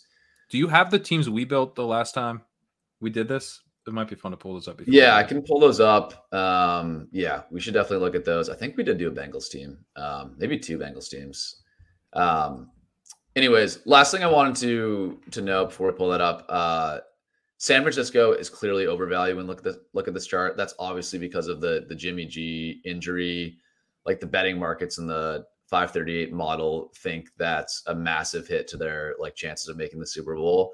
So there were so many 49ers going early in these drafts. And I think it'll like McCaffrey's, I think just by anchoring effect, he's gonna stay up in the top 10 picks for a while in these drafts. I am like that's like the biggest fade right now, I think, in these drafts is McCaffrey. And and you can see it at like the player level on this next chart. Um, we're looking at here underdog ADP on the y axis, and then um, odds of advancing to the Super Bowl on on the x axis here. Um, and yeah, McCaffrey McCaffrey's going like way too high when you factor in their chances of of making the Super Bowl now. Um, unless we get some like magic news on on Jimmy G in the next couple of weeks. Um, yeah. Any? Okay, I'm with I. I think I think we should jump into some drafts here now. Pat, any any other thoughts before we go go into it? No, let's let's do it. Okay. Do you want to? Um, I see you already have the your tab pulled up. Do you want to take over for? Yeah, one? we can do it on mine. Okay. Yeah, and I'll look to pull up those teams that we drafted at the end. Well, we got to know our exposures, you know. Our exposures through two drafts is really key. it's important. You got you got to manage them. Uh, Um, I think I did the dumb thing where I didn't label the drafts that we did, so it might take some more investigative work to uh okay. to figure out what I have like 10 of these teams, so I'm not sure exactly what ours were. Um yeah, the teams we drafted were so good that I just intentionally didn't want to label them. So um, I, could t- I could take the money at the end. oh wait, no, I lied. I did label them. Um, Sweet. Here, wait. Let me let me screen share them quickly. Um, let's see.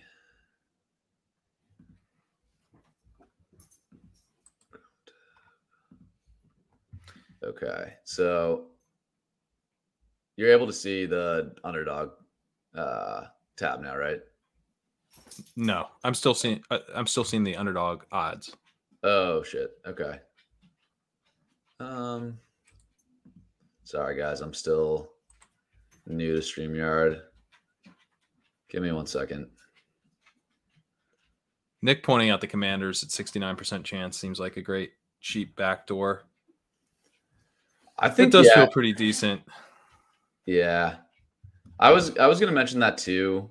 Like I think at least McLaurin should be like you're seeing Ekeler and even like Jacobs drafted in some of these. Like that seems dumb. Like McLaurin should be the pick if you're looking for like the guy who has a big ceiling in, in round one to advance some teams. Right. Yeah.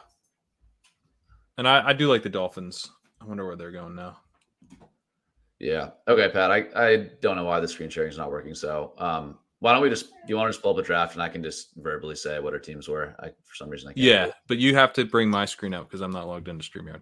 Oh, okay. There we go. All right, so we got mine going. Okay.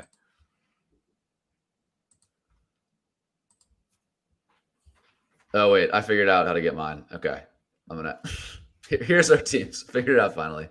Um we'll make sure our draft doesn't fail. But we so we did a Eagle stack, Hurts, Sanders, Our draft did Phil.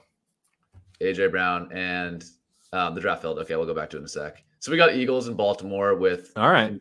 Some. We got Tee Higgins in that. That seems.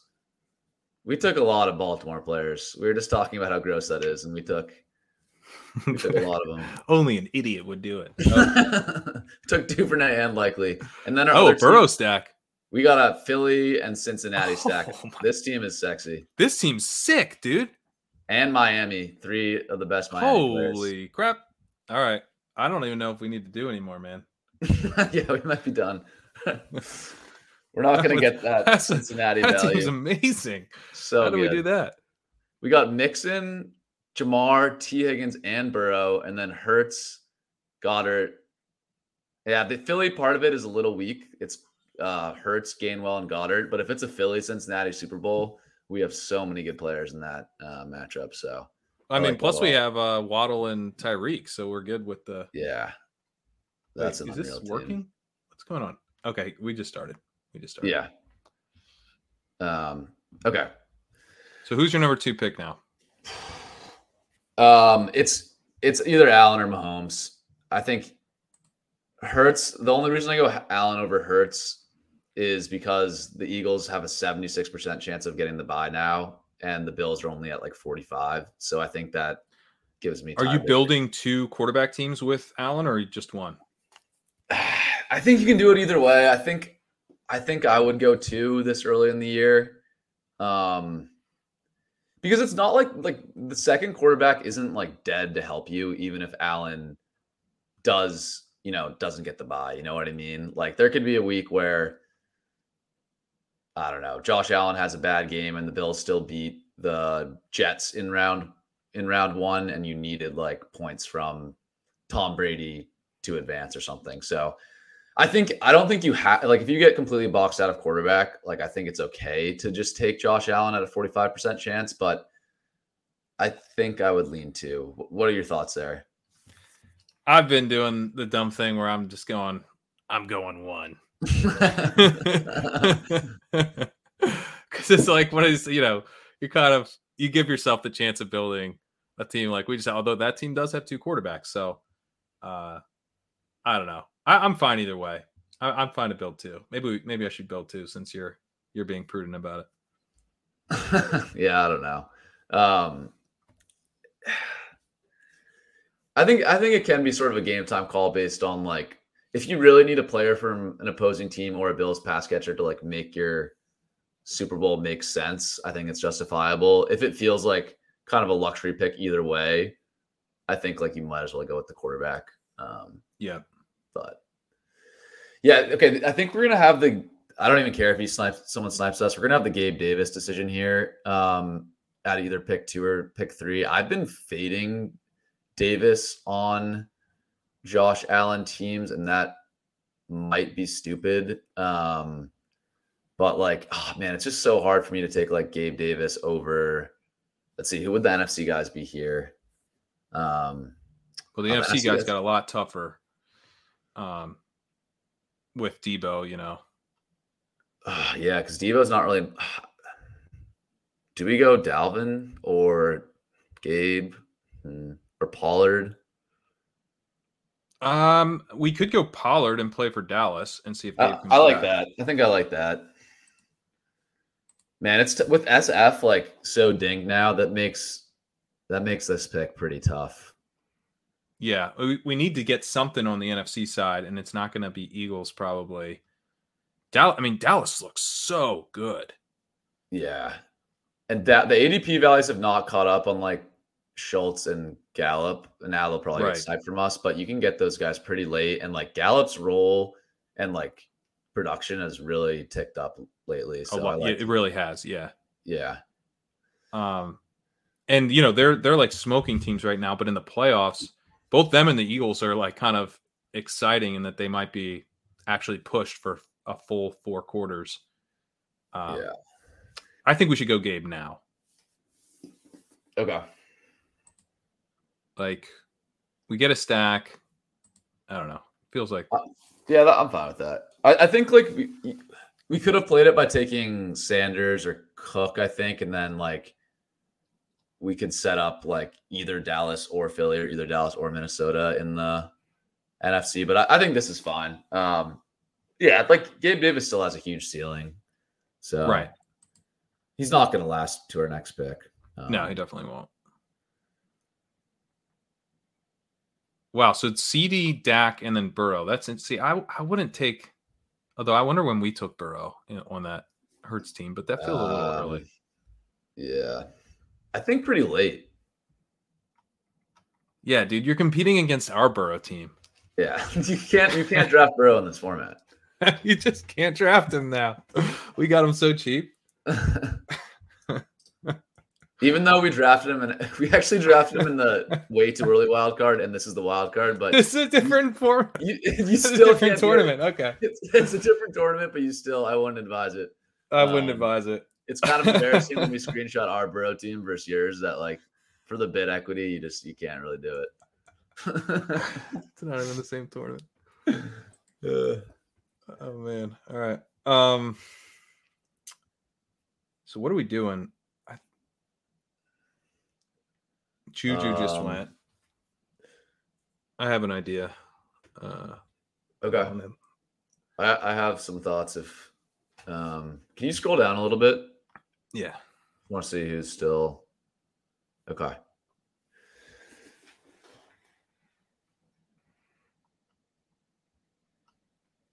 Oh, oh fuck. DeVonta Smith is who I wanted. Yeah, that's a that would have been a really nice pick. We could go with McKenzie. We could go with Waddle. Uh, could go with Andrews, I guess. Thoughts? Mm. Um, it's all AFC stuff. So this this is all flipped. This sucks. I guess I'll go with um, Waddle. Just play for play for Buffalo, Miami in the um, AFC Championship game, and yeah, I guess. I just feel like uh, it's like taking McKenzie or Singletary when we can get like Knox or Cook later just feels like, uh, I don't know. I agree. Yeah, I don't want Singletary. I think I'm McKenzie here. Is our next pick. Uh, McKenzie, or we could go with something NFC, but I think it has to be NFC now. Yeah. I have a th- I'm gonna wait till this guy picks. Um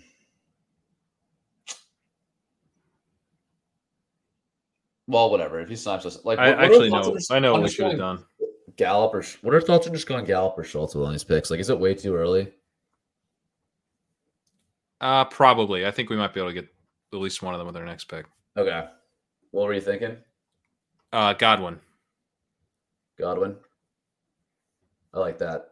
gets us to an NFC team. Yeah. I, and I agree. I think we can tack on a second bill later. Yep. Let's see that. Yeah.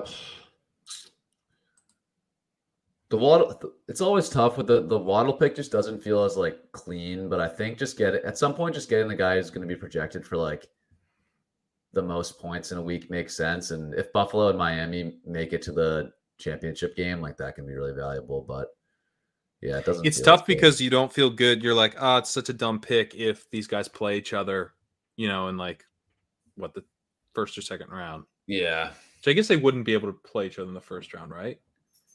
Um, I don't know. It's so seems fluid in the unlikely. FC. Yeah. Well, Um, Brock Purdy going at fifth round. That's going to be a real Okay. shame when Josh Johnson is starting next week. yeah. Um. Hmm. But but I do. I mean, yeah the the Waddle pick's tough because you can see it paying off, but it's just like harder to harder to know.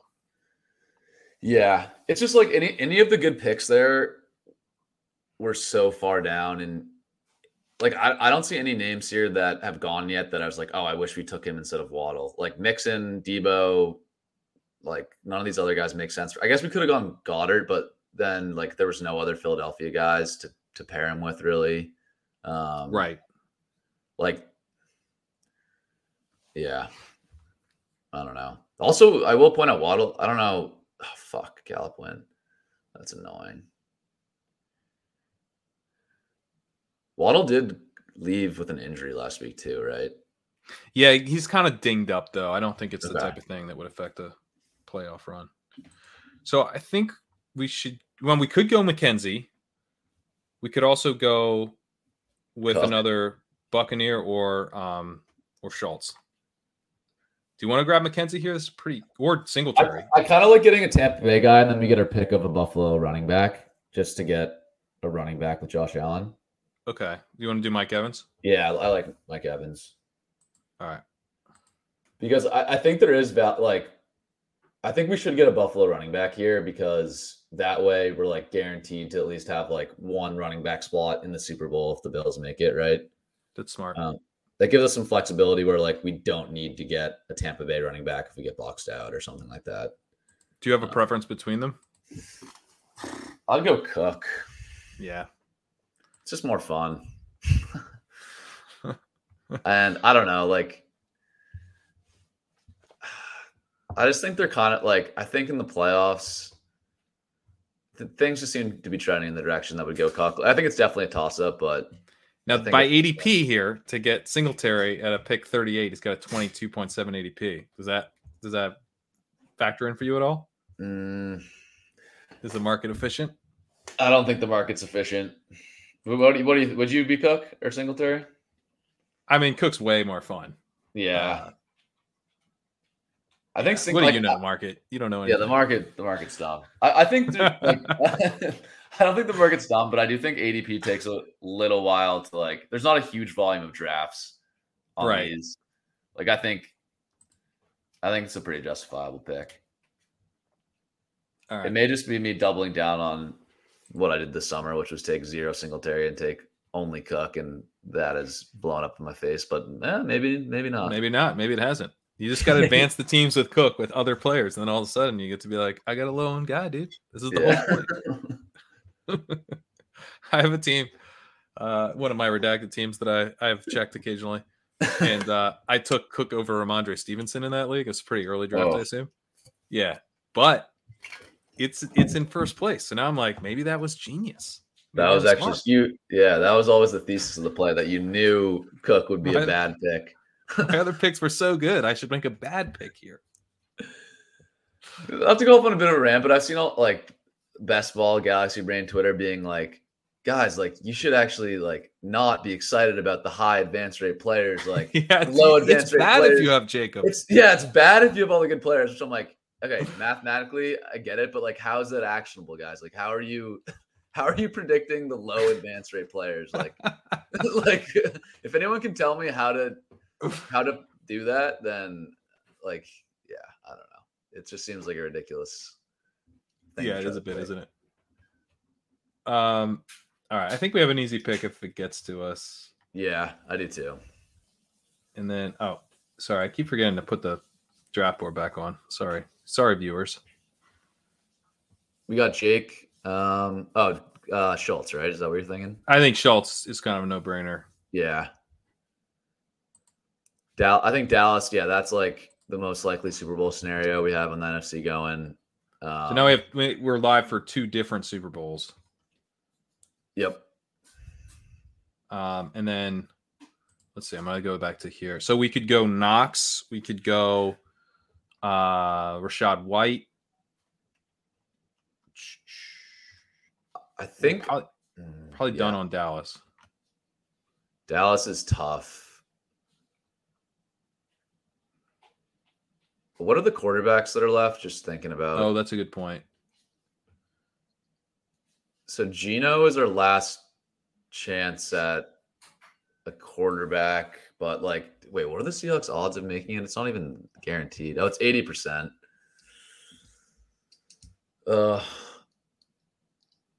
I think we should go with White or Fournette here, and then if Geno is available for us in the very last round, I would consider it. But I like locking up another ten. What about uh, what about Knox? Does that hold any so we have we, we already have two bills, but that would be a third. Uh, it'd be a fourth, right? Wait, we have three. Um, do we? We have no, Davis. We have oh, sorry, you mean plus Allen? Um, yeah. I would go. I would go White, but Knox is fine. All right, we got White. I couldn't find him for a second. I started to panic. Um, yeah, getting right. auto drafted George Kittle would have been pretty brutal. that would have been a pretty bad way to end this team. We'd have to take Josh Johnson and the next pick to justify. Oh God! All right, so I think we could go Geno here, and we could go. I think at, at this point, if we didn't get Geno, I would say Knox, but we'll see. Yeah, if Knox is available, I'm. I'm even. I don't know. Knox versus Geno. No, I'd be Geno too, but I, I think we have. I'd be Knox over the rest of the. Yeah. I mean, Trent Sherfield just won, so. Yeah, like da- who would the Dallas pick be? Would it be? I guess it would be Noah Brown Noah or James Brown. Washington. Um, the yeah. other like at Tampa, I guess you could go Julio or Fournette, but that seems like kind of gross. Um, yeah, yeah. I think we have to. We couldn't go Fournette. We have to kind of make that bet, but but Julio, I guess, would be in play. Although then it's like we should probably have Brady. yeah, made a huge stack on the on the Bucs. I, the thing about Tampa that's great is like they have such a good chance of hosting a first round playoff game at this point. Um, that like I think you can feel even though the team's not great, I feel pretty good about like their chances of getting two games in the playoffs just because of that home playoff game. Um, I guess it would be against Dallas, which is maybe something that we fucked up. All right, so we're on the clock. Uh, so Knox. So the decision point is Knox, and we play for the Bills not to get the bye. And the team's basically dead if it does, or Geno because the Bills are going to get the bye. But then the, that gives the Bills a better odds of making the Super Bowl, which is what we need to happen. I think we should go Knox because I'm pretty. If I'm thinking about this right, I'm pretty sure like we we stacked up Dallas and Tampa Bay, which is actually maybe kind of dumb, right? Because if Tampa Bay wins their division and Dallas is the best wild card team, that means they play round one. Oh yeah, that's bad. so I'm saying because we because we did that, we want to like maximize the number of players we have left in future rounds, which I think leads us to Knox over Geno. But that's Dallas- That's something. Dallas needs to win the NFC East. that. Yeah, Dallas. Yeah. Uh, or or San Francisco needs to crater so that I mean they really need to crater. All right, let's do let's do another one of these before I call it. yeah. It's, yeah, it's not really good to to end the draft with. That was that was pretty dumb. So When half of your team um Oh, FF Doom was saying that's what I was trying to say. Yeah, all right. Well, you know what? We learn by doing on this on this show. We learn by doing. And what you're not supposed to do is to stack up two teams that play each other in round one. No, we we actually did this In intentionally. It's sort of like a teaching moment for all of you guys. We, Yeah. now you guys thing. know. Yeah, yeah, yeah. I do remember though, like, like so the Cowboys still have a twenty one percent chance of winning their division. Like I remember last year trying to do all this, like mapping out of what teams are going to play what. There's four weeks left, or no, five weeks left in the regular season. Like there's going to be so much chaos that like getting too micro about being like, oh, this team's going to play that team, like. It's a lot is up in flux. I, I probably would try to stay away from like Dallas, Tampa Bay stacks because of like the you know more than likely chance they're going to play each other. But it's Right. I don't think it really matters that much. That's probably the only one. Uh Yeah, the one that we just did. yeah. That's the only thing you shouldn't do. Literally the only thing to avoid is what we just did. All right, we got a Yeah. we got a headline for our show. At least the one thing to not do. Don't don't yeah, the one mistake not to make. Uh, Yeah, there you go. all right, this will be. Oh, we are going to still have a chance at one of the quarterbacks. Thought maybe. Justin Jefferson. That's an interesting one. All right. Jalen Hurts? Yeah, I think it's. I think th- not overthinking that one makes sense. Yeah. Get ourselves some Philly. Getting Hurts four is kind of nice. Might be Yeah. a little easier to build with them. Yep. And then what do you so okay. Obviously, if we have a chance to stack him, we're stacking, but uh we don't have a chance to do that because AJ Brown just went. Yeah. So I feel like AFC wide receiver makes sense. And we've got a bunch of dudes to pick from. Yep. We'll have a lot of options. Um, I think Kelce's going to go. He would be the, I think, no brainer if he's available. But then Yep. after that, it's like a bunch of guys that we can go with. Um, What are uh what are what's Miami's odds of making the Super Bowl? Um, they're lower than the Bengals considerably. So, So we should probably go Ja'Marr. I would I would strongly lean Ja'Marr here over Tyreek. Um, I think that's I think like that there's this anchoring effect in these ADPs where the Bengals were all so low when they like were 50-50 to even make the playoffs and it just hasn't caught up yet. Like Mixon is way too low in these things still. Um Cincinnati Cincinnati looks really good. Um Yeah. They're uh, and the coaching's better than I thought they'd be. Yeah. See, yeah, see, this is like CMC. You're gonna there's value in doing these drafts now while the SF ADPs are way up there. Like McCaffrey in the second round. I'm sorry for whoever's if you know whoever this is watching this, but I think that's just like an unjustifiable pick. you did. I thought maybe you were gonna kind of go like there. I'm sorry, you might be watching, but you're a fucking. Actually, we're changing the name of the YouTube to, to two things to not do in underdog. things, yeah, we only made one of them. Yeah. It's just oh, like Oh, oh, their path to the Super Bowl is so thin now with Brock Purdy that like if you're Yeah. taking a player in the second round who is like so likely to not make it far in the playoffs, like you're just gonna lose, I think. I'm with you. I agree. sorry, Wow. sorry to the listeners if you took uh, yeah, sorry. you took Christian McCaffrey. Uh, you can rip us in the chat for what we did in our last team. Yeah, we we made an unjustifiable draft. That's only one pick, so uh, you're doing all right. All right, what are we doing here? We got. I think maybe we could go go Devonta. We could go Higgins. We got Miles Sanders there too. We Could also go Burrow. We probably need another quarterback. I know I just made fun of Jake. For Yeah, I wouldn't. we just I don't think I'd go quarterback. I'd be between Sanders, Higgins, or Devonta. I kind of like Sanders just for the running back points, like Yeah. the scarcity argument. Um, All right. Let's do Sanders. I just really like the the quarterback running back stacks in these way more than I do in like a traditional format, just because like those are kind of the two scarce positions in a way. And if you're just like if the Eagles are making the Super Bowl, like I think a Sanders team, like I don't know, just, just in, in the weeks where it hurts like doesn't have a massive game, like Sanders can really help you. I don't know. Um, the Eagles are also so willing to shift their approach, like uh, maybe more than any other team in the league. They'll play the matchup, so you could have, and we- we're going to be drafting a second quarterback here anyway.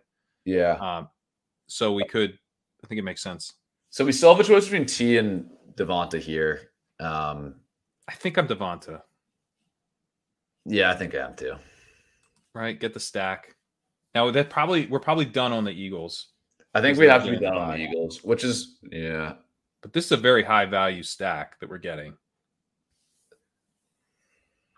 Or are you Yeah. Tee? Are you having second thoughts? No, I, I like Devonta. Okay. He yeah, the God like I was gonna say like wait for Goedert, but the Goedert injury thing kind of scares me a little bit. Um, and I think like Devonta, I don't know, like Devonta and AJ Brown has been a lot closer than I thought it was gonna be this year. Like obviously AJ Brown is still like the alpha, but it's kind of like trying to think of a good comparison. It's a little bit like the Ja'Marr Higgins thing where I think like It is a bit. Smith can be the Higgins and have like a massive week. Like he showed that this year a little bit. Um, Yeah, I like that comp. yeah. All right, I feel like uh there's two really strong pick. Oh, one of them goes. Mixon was was who I was gonna say. Yeah, that would have been good. What about Burrow here? We're now playing for a Cincy Philly Super Bowl. I like Burrow here. We need to get a second quarterback We anyway. need to get a second quarterback. And it's not like there's not an obvious if like Mixon was still there, um, then I would definitely be Mixon, But if without another obvious next pick, I Yeah. like yeah, we're we're kind of picking a second AFC team or tacking on Goedert, but we can't really afford to tack on Goedert. I don't think because they're getting the bye. they're getting the bu- it's yeah, 76% chance.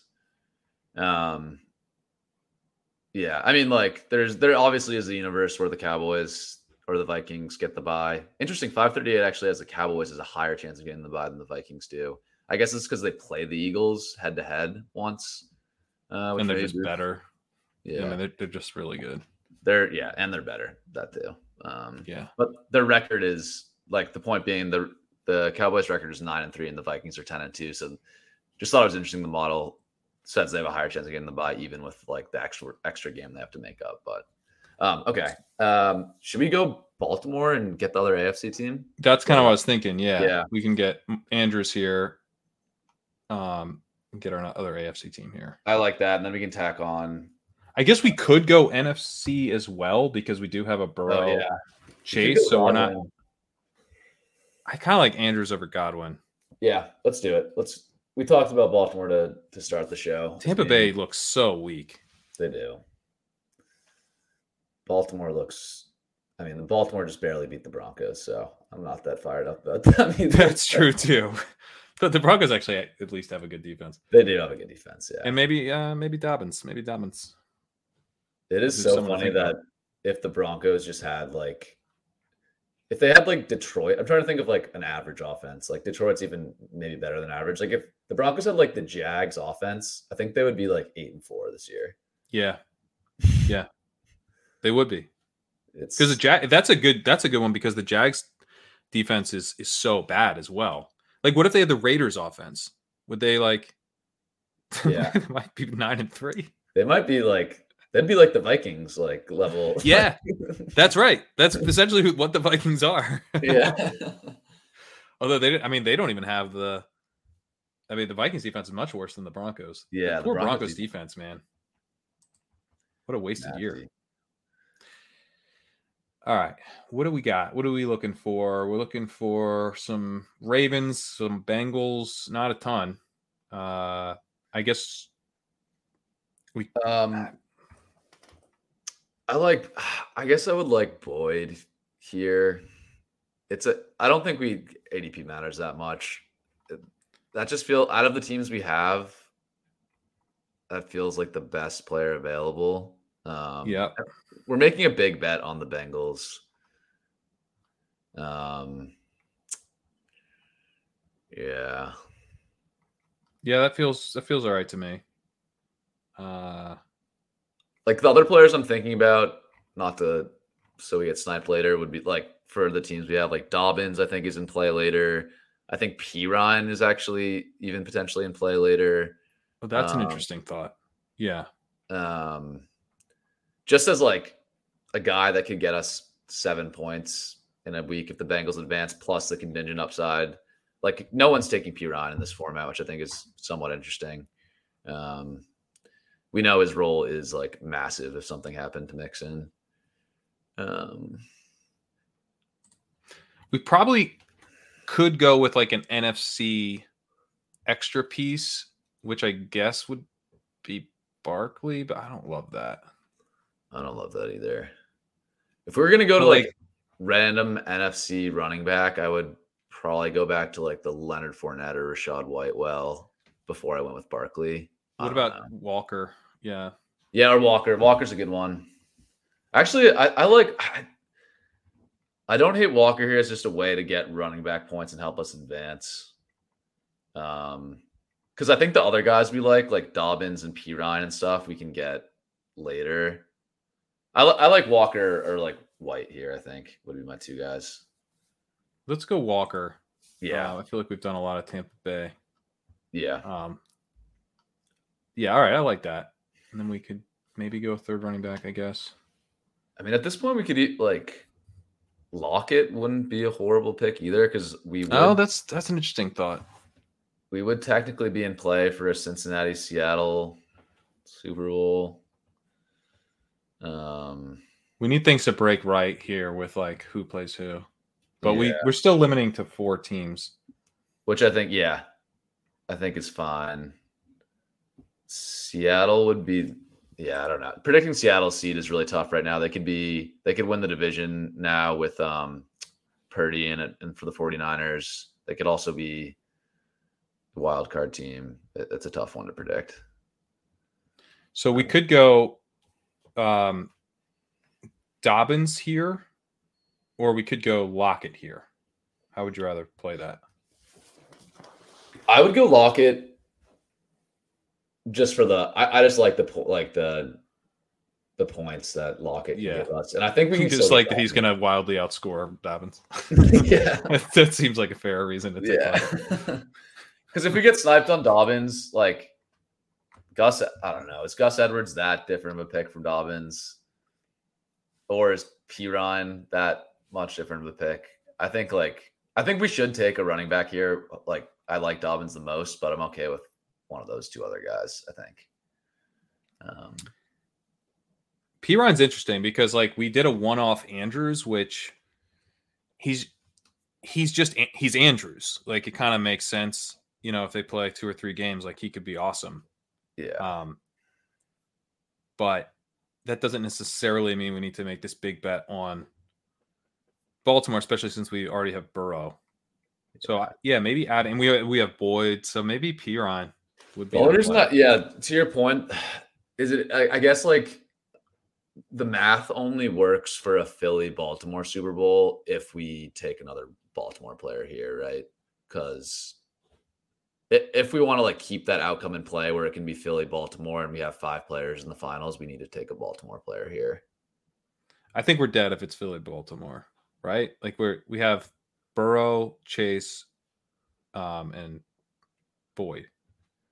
But if it's Philly Baltimore, don't we have like and and Hurts is the quarterback? Right. We have Hurts, yeah. We have Hurts, Sanders, Devonta, and Andrews. Like, I don't think that's crazy where would be in play for. All right, maybe Dobbins is the move. Yeah. Because like yeah, there could be where like if Baltimore makes it the Super Bowl, they're probably like doing it in kind of a gross way. That's just a ton of Andrews points and not much else. But you still would want like some player to get you points in the finals which could be Dobbins. I don't know. Yeah. Ryan is saying Cincy and Baltimore are pretty unlikely to play each other. So that makes Dobbins more interesting. Makes sense. I trust trust him. All right, so I feel like we did this one. This one was better. This one was not a mistake that you must avoid. so that's good. That's always step. I like no. This one's in because we have we could be a Cincy. We have four Super Bowls, I think, that all work. Like we, we have four Super Bowls. Yeah, yeah, which is kind of interesting. I think. Um, so now we're saying we need to run hot. Obviously, these four teams need to advance. We basically need to run hot to where these teams are actually in line to play each other and then do play each other in the championship games. So yeah. now we're now we're we're cooking here. Yeah. Uh, Ryan says both Ravens and Bengals have tiebreak over Titans for what would be the three versus four seed. So, wow, Ryan already knows his playoff tie tiebreakers for three versus four seed. That's pretty impressive. I need to need to get on that level.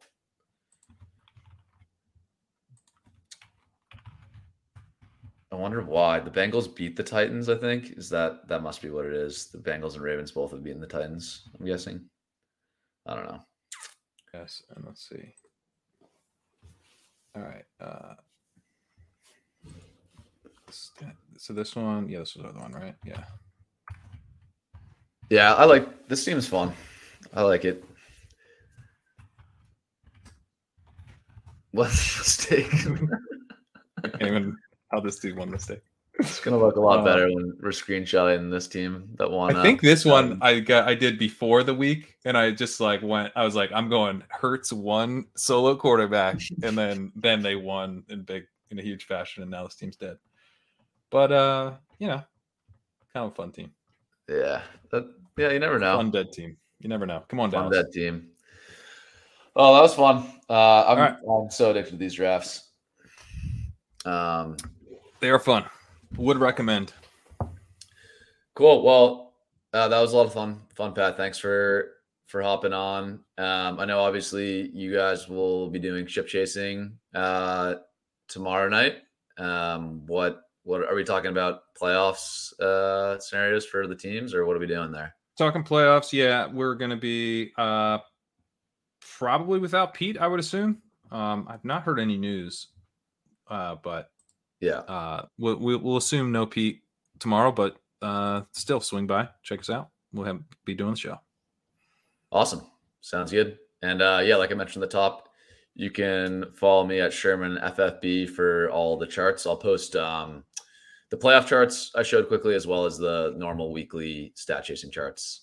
Um, but but yeah, go have fun and uh, draft some of these playoff best ball teams and good luck to everybody uh, in the fantasy playoffs this week. We'll see you all next week.